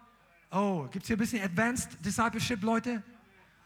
Also die, die Anfänger-Disciples, die noch im Fleisch sind, die suchen nach Ausreden. Wenn du die mal abgekannt hast, dann kommen die Ausreden und versuchen dich. Und dann plötzlich denkst du ja, ja, das wollte ich ja gar nicht. Ach ja, oh, oh, ah, ah, ich habe vergessen, dass meine Oma Geburtstag. Ah, das kann ich jetzt. Ich kann, wenn ich jetzt nicht, wenn ich jetzt in die Gemeinde gehe, kann ich nicht anrufen. Und wenn ich mit dir telefoniere, muss ich eine halbe Stunde telefonieren. Ach, das geht jetzt nicht. Oh, ja, okay. Ja, ich wollte, Jesus, ich wollte, ich wollte, ich wollte wirklich, aber das musst du reinsehen. Und Jesus sagt einfach nur nichts. Und dann gehst du nach Hause, es eine halbe Stunde, bist froh, versuchst dich aufzubauen. Und irgendwie fließt es nach der halben Stunde nicht im Livestream. Bist dabei und der Durchbruch kommt nicht.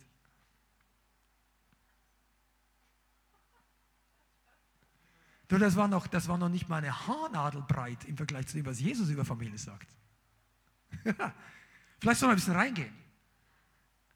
Götzen fangen nicht draußen in der Welt an. Die größten Götzen sind in der eigenen Familie. Weil Jesus als ABC der Nachfolge gesagt hat, wer Vater oder Mutter, Frau, wer das alles mehr liebt als mich, der kann nicht mir nachfolgen. Diese Diskussion gäbe es in der Jüngerschaftsgruppe Jesu gar nicht. Wenn du, in, wenn du Chosen, da gibt es ja diese Serie, wo da jeder irgendwie was, also manche alles Mögliche dazu erfinden. Du, ich weiß nicht, ich will jetzt weder gut noch schlecht darüber sagen, aber hör mal genau zu. Die hatten damals keine Diskussionen in der Inner Circle oder überhaupt bei Jesus. Ja, muss ich das wirklich? Ah, findest du nicht, dass es ein bisschen hart war? Ja, meine Schwester, die hatten das nicht. Weil die Leute waren da nicht, die so geredet haben. Die waren nicht dabei. Aber die sitzen in den Gemeinden heute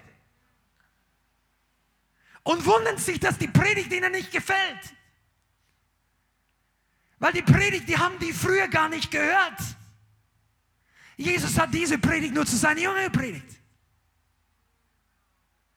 So, wenn du Anstoß nimmst, weil irgendeine Gemeinde sagt, wenn das mit deiner Familie zu eng ist und es hält dich ab vom Reich Gottes, dann bist du nicht im Inner Circle mit Jesus. Und dann kann es sein, dass ein Götze in deinem Leben fallen muss. Und wenn du diese Gemeinde nur ein einziges Mal, nur einmal in deinem Leben gut gefunden hast, dann wisse und merk dir, dass diese Gemeinde auf diese DNA gebaut ist. Du kannst unsere Familie machen, ich kann dir alles mögliche jetzt sein seit 30 Jahren. Aber eins, egal was wir gut, was wir schlecht gemacht haben, das war der Preis, den wir von Anfang an zahlen mussten. Entscheide ich für Gott oder für deine Familie. Und ihr sitzt heute, die meisten von euch, die im Leithaus sind, die Befreiung, ihr seid Frucht dieser Entscheidung. Und manche von euch versuchen hier einen Weg zu fahren, mit der Hälfte der Hingabe den vollen Segen zu empfangen. Wird nicht passieren. Und du wirst auch nicht die DNA des Dienstes weiterführen können. Es werden andere für dich tun. Und wenn die Anzahl von Leuten, die diese Einstellung haben, gering genug bleibt, wird die Gemeinde tausend Leute groß werden und die gleiche DNA haben. Aber wenn du denkst, es läuft anders, es klappt nicht. Entweder die Gemeinde wird verwässert oder du wirst ein Einzelgänger bleiben. Ich habe das noch nicht gesagt, aber es ist ja gut, dass du das weißt. Weil es dein Leben hängt davon ab. Die Qualität deines geistlichen Lebens. Einige von euch könnten in diesen zwei Jahren mächtig viel schneller gewachsen sein. Wenn du einfach straight umgegangen wärst mit manchen Themen. Und du merkst immer dann, ob das ein Thema für dich ist, wenn dir das Thema unangenehm wird. Also das mit jedem Thema Bereich Gottes. Diejenigen, die kein Problem mit einer Sache haben, die sagen, predige es. Ist gut, ich bin frei geworden davon. Und diejenigen, die merken, wow, da muss ich die Bibel nochmal studieren. Bitte mach es. Studier es. Lies es für dich selber. Lukas 14 zum Beispiel. Andere Stellen. Lies sie. Aber lese sie nicht durch die religiöse Brille. Ja, das Wort hassen heißt gar nicht hassen. Das Wort hassen heißt ganz was anderes. Das Wort hassen heißt leicht etwas nicht ganz so wichtig nehmen. Wer hat dir das erzählt? Hat, hat, dir, hat Jesus das gesagt? Glaubst du nicht, dass Jesus hätte andere Worte benutzen können? Er hatte doch die freie Wahl, er hat die Sprache erfunden. Wenn Jesus ein Wort benutzt, dann macht er das absichtlich. Ho, den Namen anwenden. Tun diejenigen, die mit Jesus gehen. Okay, jetzt mal. Punkt 1. Wie wendest du den Namen Jesus an? Lerne ihn anzurufen. Wir machen das im Schnelldurchgang. Rufe den Namen Gottes an. Mach das nicht in deinem Herzen. Danke, Jesus. Das ist nicht anrufen. Wir haben, das gibt eine Bedeutung. Geh mal auf die Straße raus. Frag, bist du geistlich, bist du christlich? Und frag die Leute, bist du ein findest, der, der Atheist ist, der noch nie die Bibel gelesen hat, der keine Ahnung hat. Und dann frag den mal, was bedeutet anrufen? Sagt er wahrscheinlich Telefon. Okay, ich meine jetzt mal wirklich, wenn jemand ruft, was wird er dann sagen? Dann hörst du eine nicht religiöse Antwort. Dann mach das mit Jesus. Ja, das kann ich nicht. Warum? Er beschwert sich mein Nachbar. Außerdem war ich noch nie so. Ich war noch nicht so laut. Ist nicht mein Typ. Ist nicht meine Persönlichkeit. Das ist dein Pech. Also wenn, wenn das, im Übrigen sagen das nur Leute, die es sich leisten können. Hast du schon mal jemand, der wirklich im Dreck steckt, erlebt, der sagt, ich könnte jetzt hier rausgehen, aber es ist nicht meine Persönlichkeit. Ich, ich stecke, ich stecke bis hierher, ich gehe gerade unter, aber der Rettungsring hier, der entspricht nicht meiner Persönlichkeit. Und dann pff, tot. Das findest du nicht bei Leuten, die Not haben. Nur religiöse Leute reden sowas. Weil Religion denkt, mir geht's gut. Und Gott denkt, du brauchst Rettung. Du brauchst Heilung. Du brauchst Erlösung. Ach, das sind nur ihr Right Wing, Charismatics, bla bla bla irgendwo ganz weit auf der Seite. Nein, das ist straight Middle Center Christianity.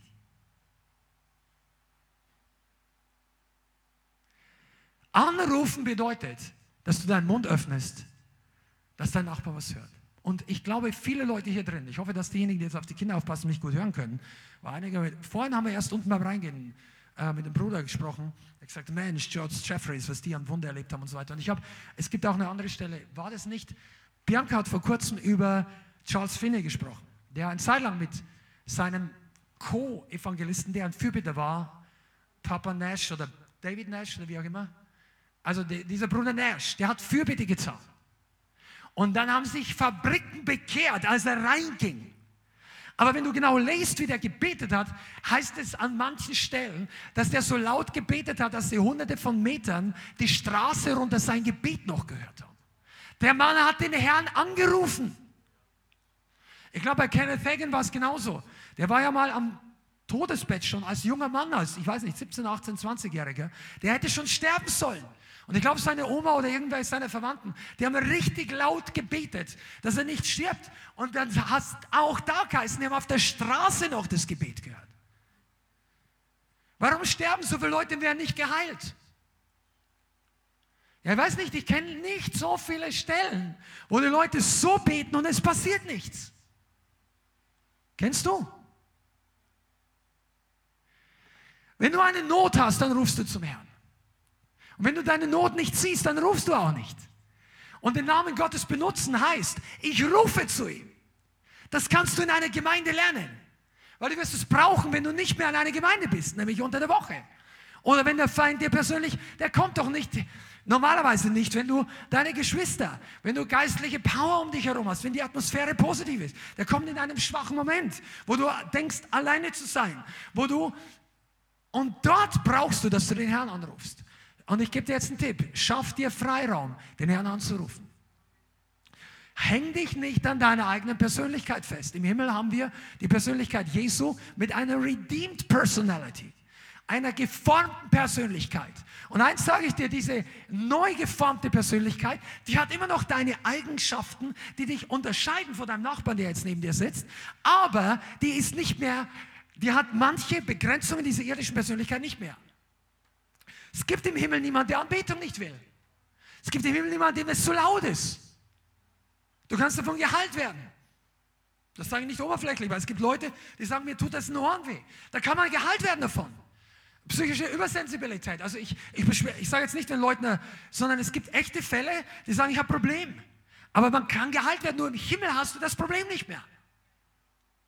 Und du musst selber lernen, dass den Herrn anzurufen ist Teil deiner neuen Persönlichkeit.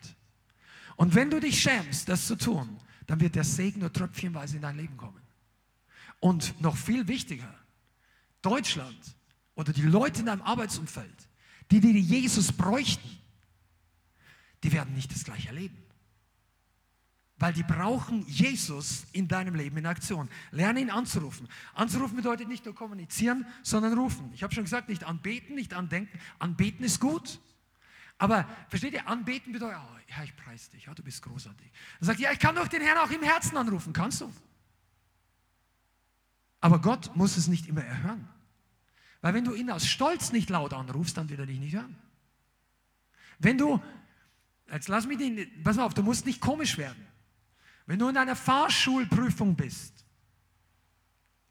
und sagst, Herr, hilf mir jetzt, dann musst du nicht schreien, Jesus! Und dein Fahrlehrer und der Fahrprüfer denken sich, oh, das ist nicht förderlich für die Gunst und die Fahrsicherheit, die sie dir zuschreiben. Da kannst du natürlich leise beten.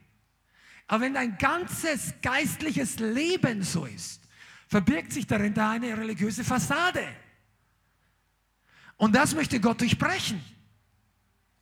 Und du musst das auch nicht vor den Leuten machen. Aber wenn alle hier preisen und du machst es nicht, gibt es einen Grund dafür. Und wenn er einmal oder zweimal einfach eine, eine, eine Belastung, wenn er vielleicht eine, du bist noch nicht freigesetzt, du bist ganz neu hier, alles easy. Aber wenn du da über Jahre drin steckst, dann möchte Gott dich freisetzen, weil alles andere ist entweder Gebundenheit oder Stolz. Denn Gott sagt ja, wie wir ihn anbeten sollen.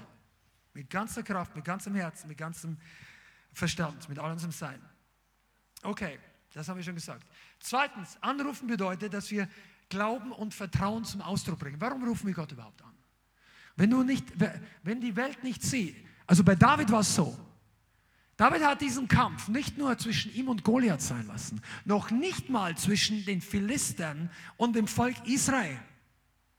David hat dies zum Showdown zwischen den Götzen der Heiden und dem Gott des Himmels gemacht.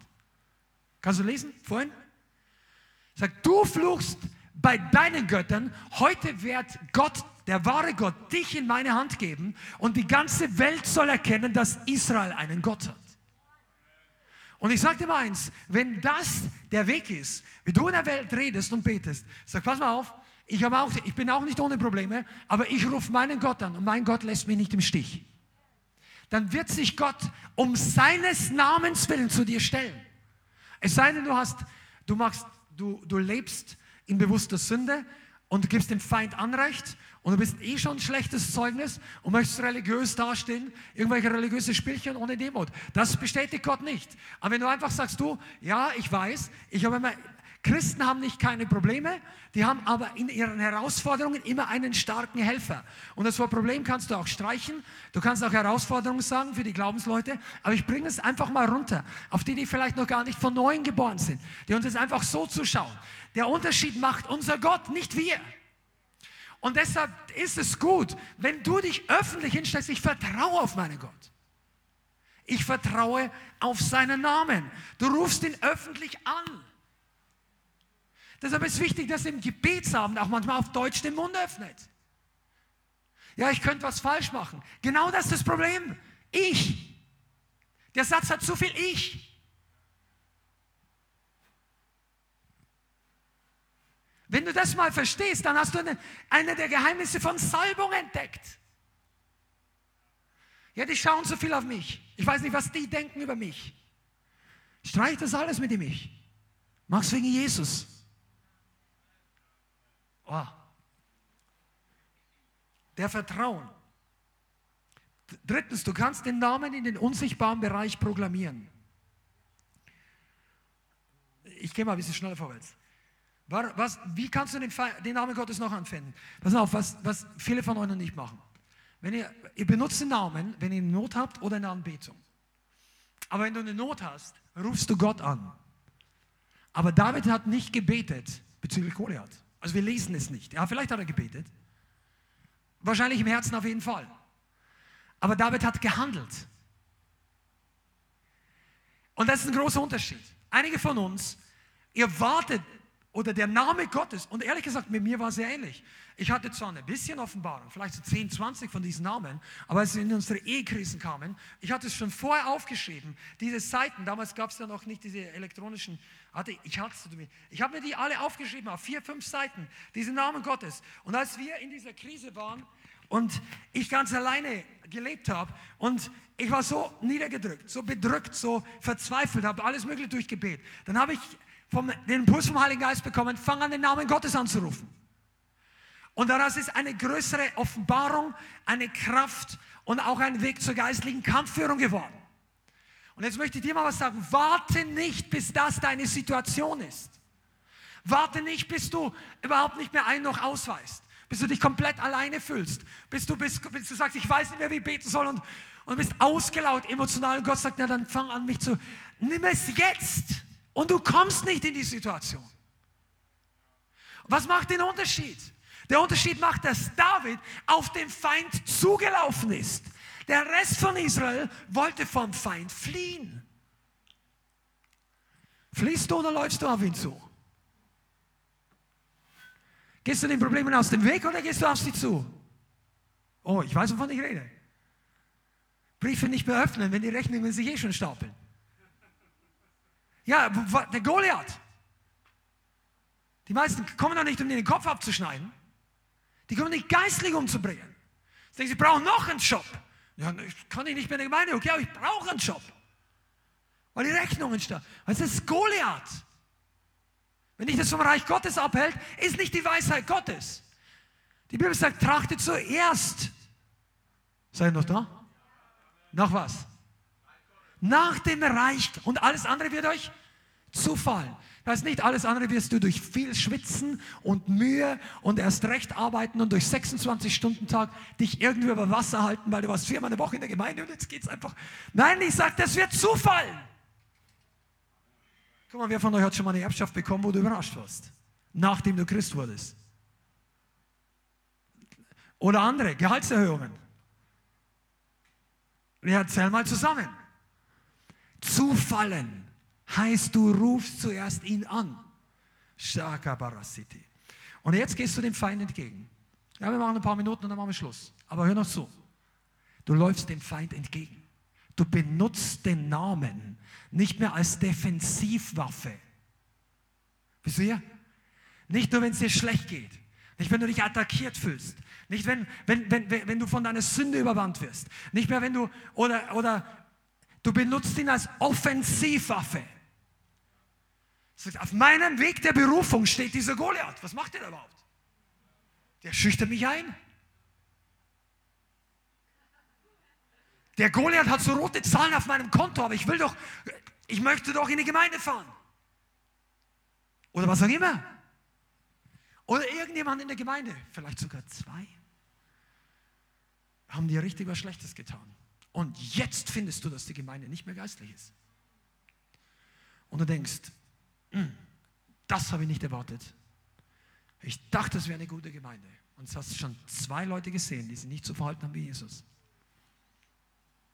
Jetzt kommt der große Test. Verkraftest du den dritten auch noch?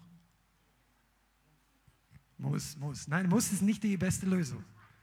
Will, Autor, sag mal will, will, Amen. Wenn du willst, gibt dir Gott Kraft für alles, was sein Wille ist. Aber wenn du den Namen, weißt du, das ist doch die Situation. Die Leute fallen nicht mit fliegenden Fahnen vom Herrn ab. Seid ihr da? Die sagen nicht, ha, heute habe ich mal Lust, so richtig meinen Glauben in den Dreck zu werfen. Mir geht's gut. Ich wollte schon immer Schluss machen mit Jesus. Tschüss. Das macht keiner. Die werden durch die alte Schlange verführt. Und dann ist Rückzug angesagt, Rückwärtsgang. R. Das ist nicht der Rallegang, das ist der Rückwärtsgang. Rückwärts im Glauben. Weniger oft dabei, ja, ich bin jetzt im Livestream, ich bin bei euch, im Geist bin ich bei euch. Oder ich bin hier und da und dort. Und dann merkst du, sie haben gut angefangen. Und dann merkst du Stagnation. Und dann merkst du Rückgang. Ja, ein Geist. Kannst du nicht in mein Herz hineinschauen. Muss ich gar nicht. Die Frucht spricht für sich. Du brauchst du, das, ist nicht ich, die Predigt. Gott möchte dich zu einem Kämpfer seines Namens machen. Kick das Ding raus. Mach es aus dem Weg. Wenn es, wenn die, was es auch immer ist, benutzt den Namen. Ja, welchen? Das musst du dir selber aus den 200 Facetten seines Namens suchen. Vielleicht war der Name nicht dabei, der dich zünden lässt, als ich vorhin einige zitiert habe. Aber es sollte einer dabei sein, der dich absolut geistlich aufsteigen lässt, der dich vorwärts gehen lässt. Der sagst, boah, das war heute für mich, das war das für mich. Aus, Ende. Halleluja. Jetzt springe ich auf und preise den Herrn. Ich habe mir da einfach, damals, wir haben ja auch in einer Mietwohnung gelebt, wir wohnen jetzt in einem Mietshaus, aber es ist groß genug, dass wir laut sein können, aber damals in einer Mietwohnung ist, brauchst du vielleicht einfach Platz für dich. Dann geh in den Wald, setz dich ins Auto, fahr Fahrrad, schäm dich nicht, setz deinen Kopfhörer auf, sing zum Herrn, red in Zungen. Weiß doch niemand, was für Musik da spielt. Vielleicht singst du zur Musik mit. Singst du auch? Also ich mache das manchmal. Und dann fang an, den Herrn anzurufen, den Namen Gottes zu gebrauchen. Du, das ist Grundlagen-Teaching für dein Leben. Wenn du das verstanden hast, wirst du nie mehr straucheln in deinem Glaubensleben. Also straucheln schon, aber ich meine jetzt so richtig ins Loch fallen. Straucheln, die Anfechtung kommt, aber so richtig, dass du denkst, wow, du brauchst jetzt, du bist gestrandet geistlich. Du brauchst jetzt absoluten Neustart. Das muss nicht sein, wenn du selber den Namen benutzt. Und deshalb machen wir das in den Hauskreisen ab und zu. Zumindest in unserem Hauskreis. Und wir haben schon mal darüber geredet, dass wir sagen, wir preisen den Herrn jetzt ohne Musik. Und jeder soll einfach beginnen, einen oder drei von den Namen Gottes laut auszusprechen, ihm zu danken, ihn zu preisen, ihn zu erheben. Das ist doch nicht nur Musik singen, Lobpreis. Das ist doch Lobpreis. Das ist Anbetung. Yahweh Rapha, Yahweh. Und du fangst an, und wenn du zehn runterlässt, fangen sie einfach an zu lesen. Irgendwann kickt der Motor in dir an, ja, und dann plötzlich gibst du das Gas, und dann wunderst du dich, wie das Ding wirklich zündet. Ja. Soll ich euch ein Stricknadelbeispiel erzählen? Auch nicht. Ja. Pass mal auf, Freunde. Wir machen das ein bisschen spaßig und ich schäme mich überhaupt nicht dafür. Aber ich sage dir eins: Diese Sache kann über Leben und Tod entscheiden. Die ist einer Gemeinde und deines eigenen Lebens. Und ich weiß es aus eigener Erfahrung. Wenn du den Namen annimmst, dann kannst du ihn gebrauchen. Und ich glaube, ich möchte damit schließen, die letzten paar Minuten, dass einige von uns den Namen einfach gering geachtet haben beziehungsweise mit der Reaktion darauf, dass wir das heute ändern wollen zusammen. Dass wir nicht mehr länger sagen, gleichgültig, der Name, der Name Jesus, der Name des Vaters, das Gebet. Du läutest an der richtigen Klingel. Du benutzt den Namen. Du, du, du, du, wir müssen rauskommen. Einige von uns, auch wenn ihr wisst über geistliche Prinzipien und über, ihr habt erlebt, dass Kranke geheilt werden. Ihr habt erlebt, einige von euch, dass Befreiung passiert ist, bei euch oder bei anderen. Ihr habt erlebt, dass auf der Straße Leute überrascht sind von der Kraft Gottes. Sei nicht so trocken, dass du in einer Gemeinde sitzt und das wird gewöhnlich für dich. Der Name Jesus sollte nie gewöhnlich sein. Dass du sagst, das, das kenne ich, das habe ich. Das zeigt, dass deine Beziehung zu Jesus massiv abgekühlt ist. Wenn ich zu Bianca sage und jemand sagt, oh, ja, Bianca kenne ich. Ja, ich bin schon lang verheiratet. Ja, sie ist da. Und, so, und, und wenn ja, oder deine Frau oder dein Mann oder was auch immer, vielleicht hast du schon mal eine Freundin gehabt oder was auch immer. Auch in der Welt, wenn, wenn du dann sagst, hey, wollen wir heute Abend essen gehen? Ach, mit dir war ich schon mal essen.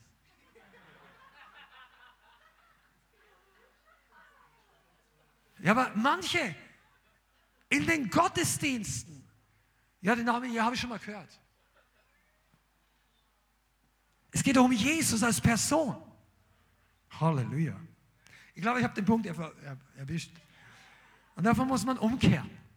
Amen. Zurück zur Liebesbeziehung. Zurück zur Freude. Freude am Herrn. Ich, ich bin ja. Ich muss es nur reinpacken. Manche von euch denken, ja, Freude am Herrn. Wie fällt das Gehen in die Gemeinde schwer? Also ist ja gar nicht so. Mir hat das übrigens noch niemand gesagt, der war. Aber es gibt Phasen, wo Leute sagen, boah, das war eine Anfechtung und so. Aber angenommen, ja, das fällt mir. Oder ich komme einfach, ich habe nicht so richtigen Freund in der Gemeinde. Hast du mal überlegt, dass Gott noch niemals gesagt hat, die Gemeinde ist da, dass du Freunde hast? Oh, ihr seid die letzten 30 Prozent auch noch. Aber ich möchte sie einfach sagen. Weißt du, die richtigen Erwartungshaltungen lassen dich segnen, die falschen lassen dich immer enttäuscht werden. Die Gemeinde ist da, damit du Jesus begegnest. Und wenn du Jesus begegnest, wirst du merken, dass da viele Freunde sind.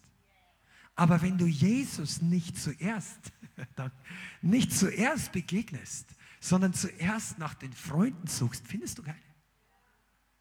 Das ist ein Schlüssel.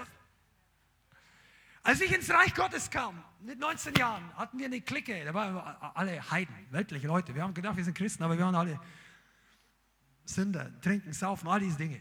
Und weißt du, da waren wir, und ich habe mich bekehrt und mein bester, einer meiner besten Freunde mit. Und der Rest nicht. Und da kam wir in eine Gemeinde, die sich gerade gegründet hat. Ich will jetzt gar nicht sagen, gut, schlecht. Das war einfach eine freie Gemeinde damals. Und da gab es einen Jugendkreis. Und als ich da hingekommen bin und die Leute alle angeschaut habe, dachte ich mir, ah, okay. Also die, die Kumpels in der Welt, das war eigentlich deutlich cooler als hier. Also Spaß macht es nicht so. Das habe ich gedacht. Aber ich bin immer hingegangen. Weißt du warum? Weil Jesus da war. Weil ich war ja auch nicht wegen den Leuten da. Ich war noch nie wegen Leuten. Wenn ich wegen Leute wollte, dann hätte ich weiter in die Papst, in die Disco, in das und jene. Ich muss mir entscheiden. Aber ich habe es nie bereut. Mein Leben lang. Mein Leben ist explodiert zum Guten. Mit einigen Dellen und vor allem in den damaligen Jahren. War nicht alles gut? War nicht alles schlecht? War nicht alles, was Leute jetzt sagen? Aber der Herr war da. Der Herr war da. Und er hat mein Leben verändert. Und ich habe mir Jahre später darüber nachgedacht, warum? Ich habe jetzt Beziehungen und Freunde, die sind um Klassen besser als alles, was ich in der Welt hatte. Aber damals habe ich die nicht gleich gefunden. Weißt du warum? Weil Jesus wollte erstmal mich oder ich an ihm. Beziehung. Und plötzlich kam der Rest auch. Habt ihr das schon mal gehört? Trachtet zuerst. Zuerst nach dem Reich Gottes. Alles andere fällt. Und ich möchte das als Tipp geben. Benutze den Namen nicht, um deine Taschen zu füllen oder deine Wünsche. Das ist okay. Gott wird dein Herz dir das geben, was dein Herz begehrt. Aber wenn du zuerst nach Jesus trachtest, dann wird alles andere kommen. Und dann ist die Priorität richtig. Dann wirst du keinen Anstoß nehmen, weil jemand anders dir nicht das gibt, was du denkst, dass dir zusteht. Übrigens, einen kleinen Teaser-Tipp. Ich habe eine Predigt gehört, die mich richtig gebläst hat und ich wusste nicht, dass der Mann noch so predigen kann. T.D. Jakes hat nicht in allen Jahren Vollgas gegeben, oder es waren manche Sachen dabei, die waren nicht so ganz meine, haben mich nicht persönlich so angesprochen, aber ich habe eine Predigt von ihm gehört, wenn du mal die Predigt hören willst, musst du sie anhören. Ich glaube, sie heißt The Infectious Spirit of Entitlement. Und da geht es um die, äh, Google es mal, spul zurück, schau es dir mal an. Aber nicht immer, wenn wir nicht das bekommen, was wir glauben, das uns zusteht, geschieht uns Unrecht. Mal bis hierher. Okay, lass uns zusammen beten. Wir haben viel darüber geredet. Über das Thema könnte man noch weiterreden. Aber ich möchte dir heute sagen, der Heilige Geist klopft an so manche Herzenstüren. Und er sagt, bring das in Ordnung mit dem Namen. Bianca, komm einfach mal kurz nach vorne. Wir werden zusammen beten.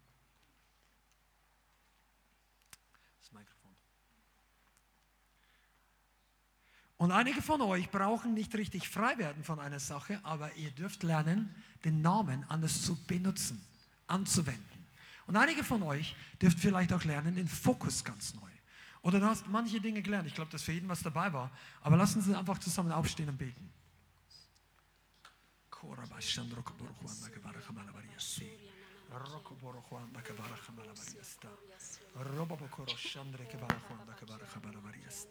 Vater, wir lieben deinen Namen. Und wir danken dir für alles Gute und für alles Vollkommene. Und für den Preis des Himmels, den du bezahlt hast. Wir danken dir für den Namen über allen Namen. Ich danke dir, dass du die Größe des Himmelreiches freisetzt durch deinen Namen in unserem Leben. Wir danken dir, Heiliger Geist. Wir danken dir, Jesus. Danke ihn doch einfach mal ein paar Sekunden für den Namen, der uns gegeben wurde, für den Namen über alle Namen.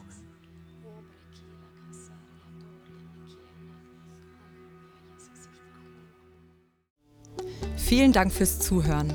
Wir hoffen, die Botschaft hat dich inspiriert und weitergebracht. Diese und noch mehr Botschaften findest du auch als Livestream auf unserem YouTube-Channel, zusammen mit Live-Worship und vielen bewegenden Zeugnissen. Wir würden uns freuen, wenn du auch mal in unserem Gottesdienst vorbeischaust. Alle Infos dazu findest du auf unserer Webseite, auf Facebook oder Instagram. Links dazu findest du in der Beschreibung. Schreib uns gerne dein Zeugnis oder dein Gebetsanliegen unter info at lighthouse.center. Tschüss und bis zum nächsten Mal.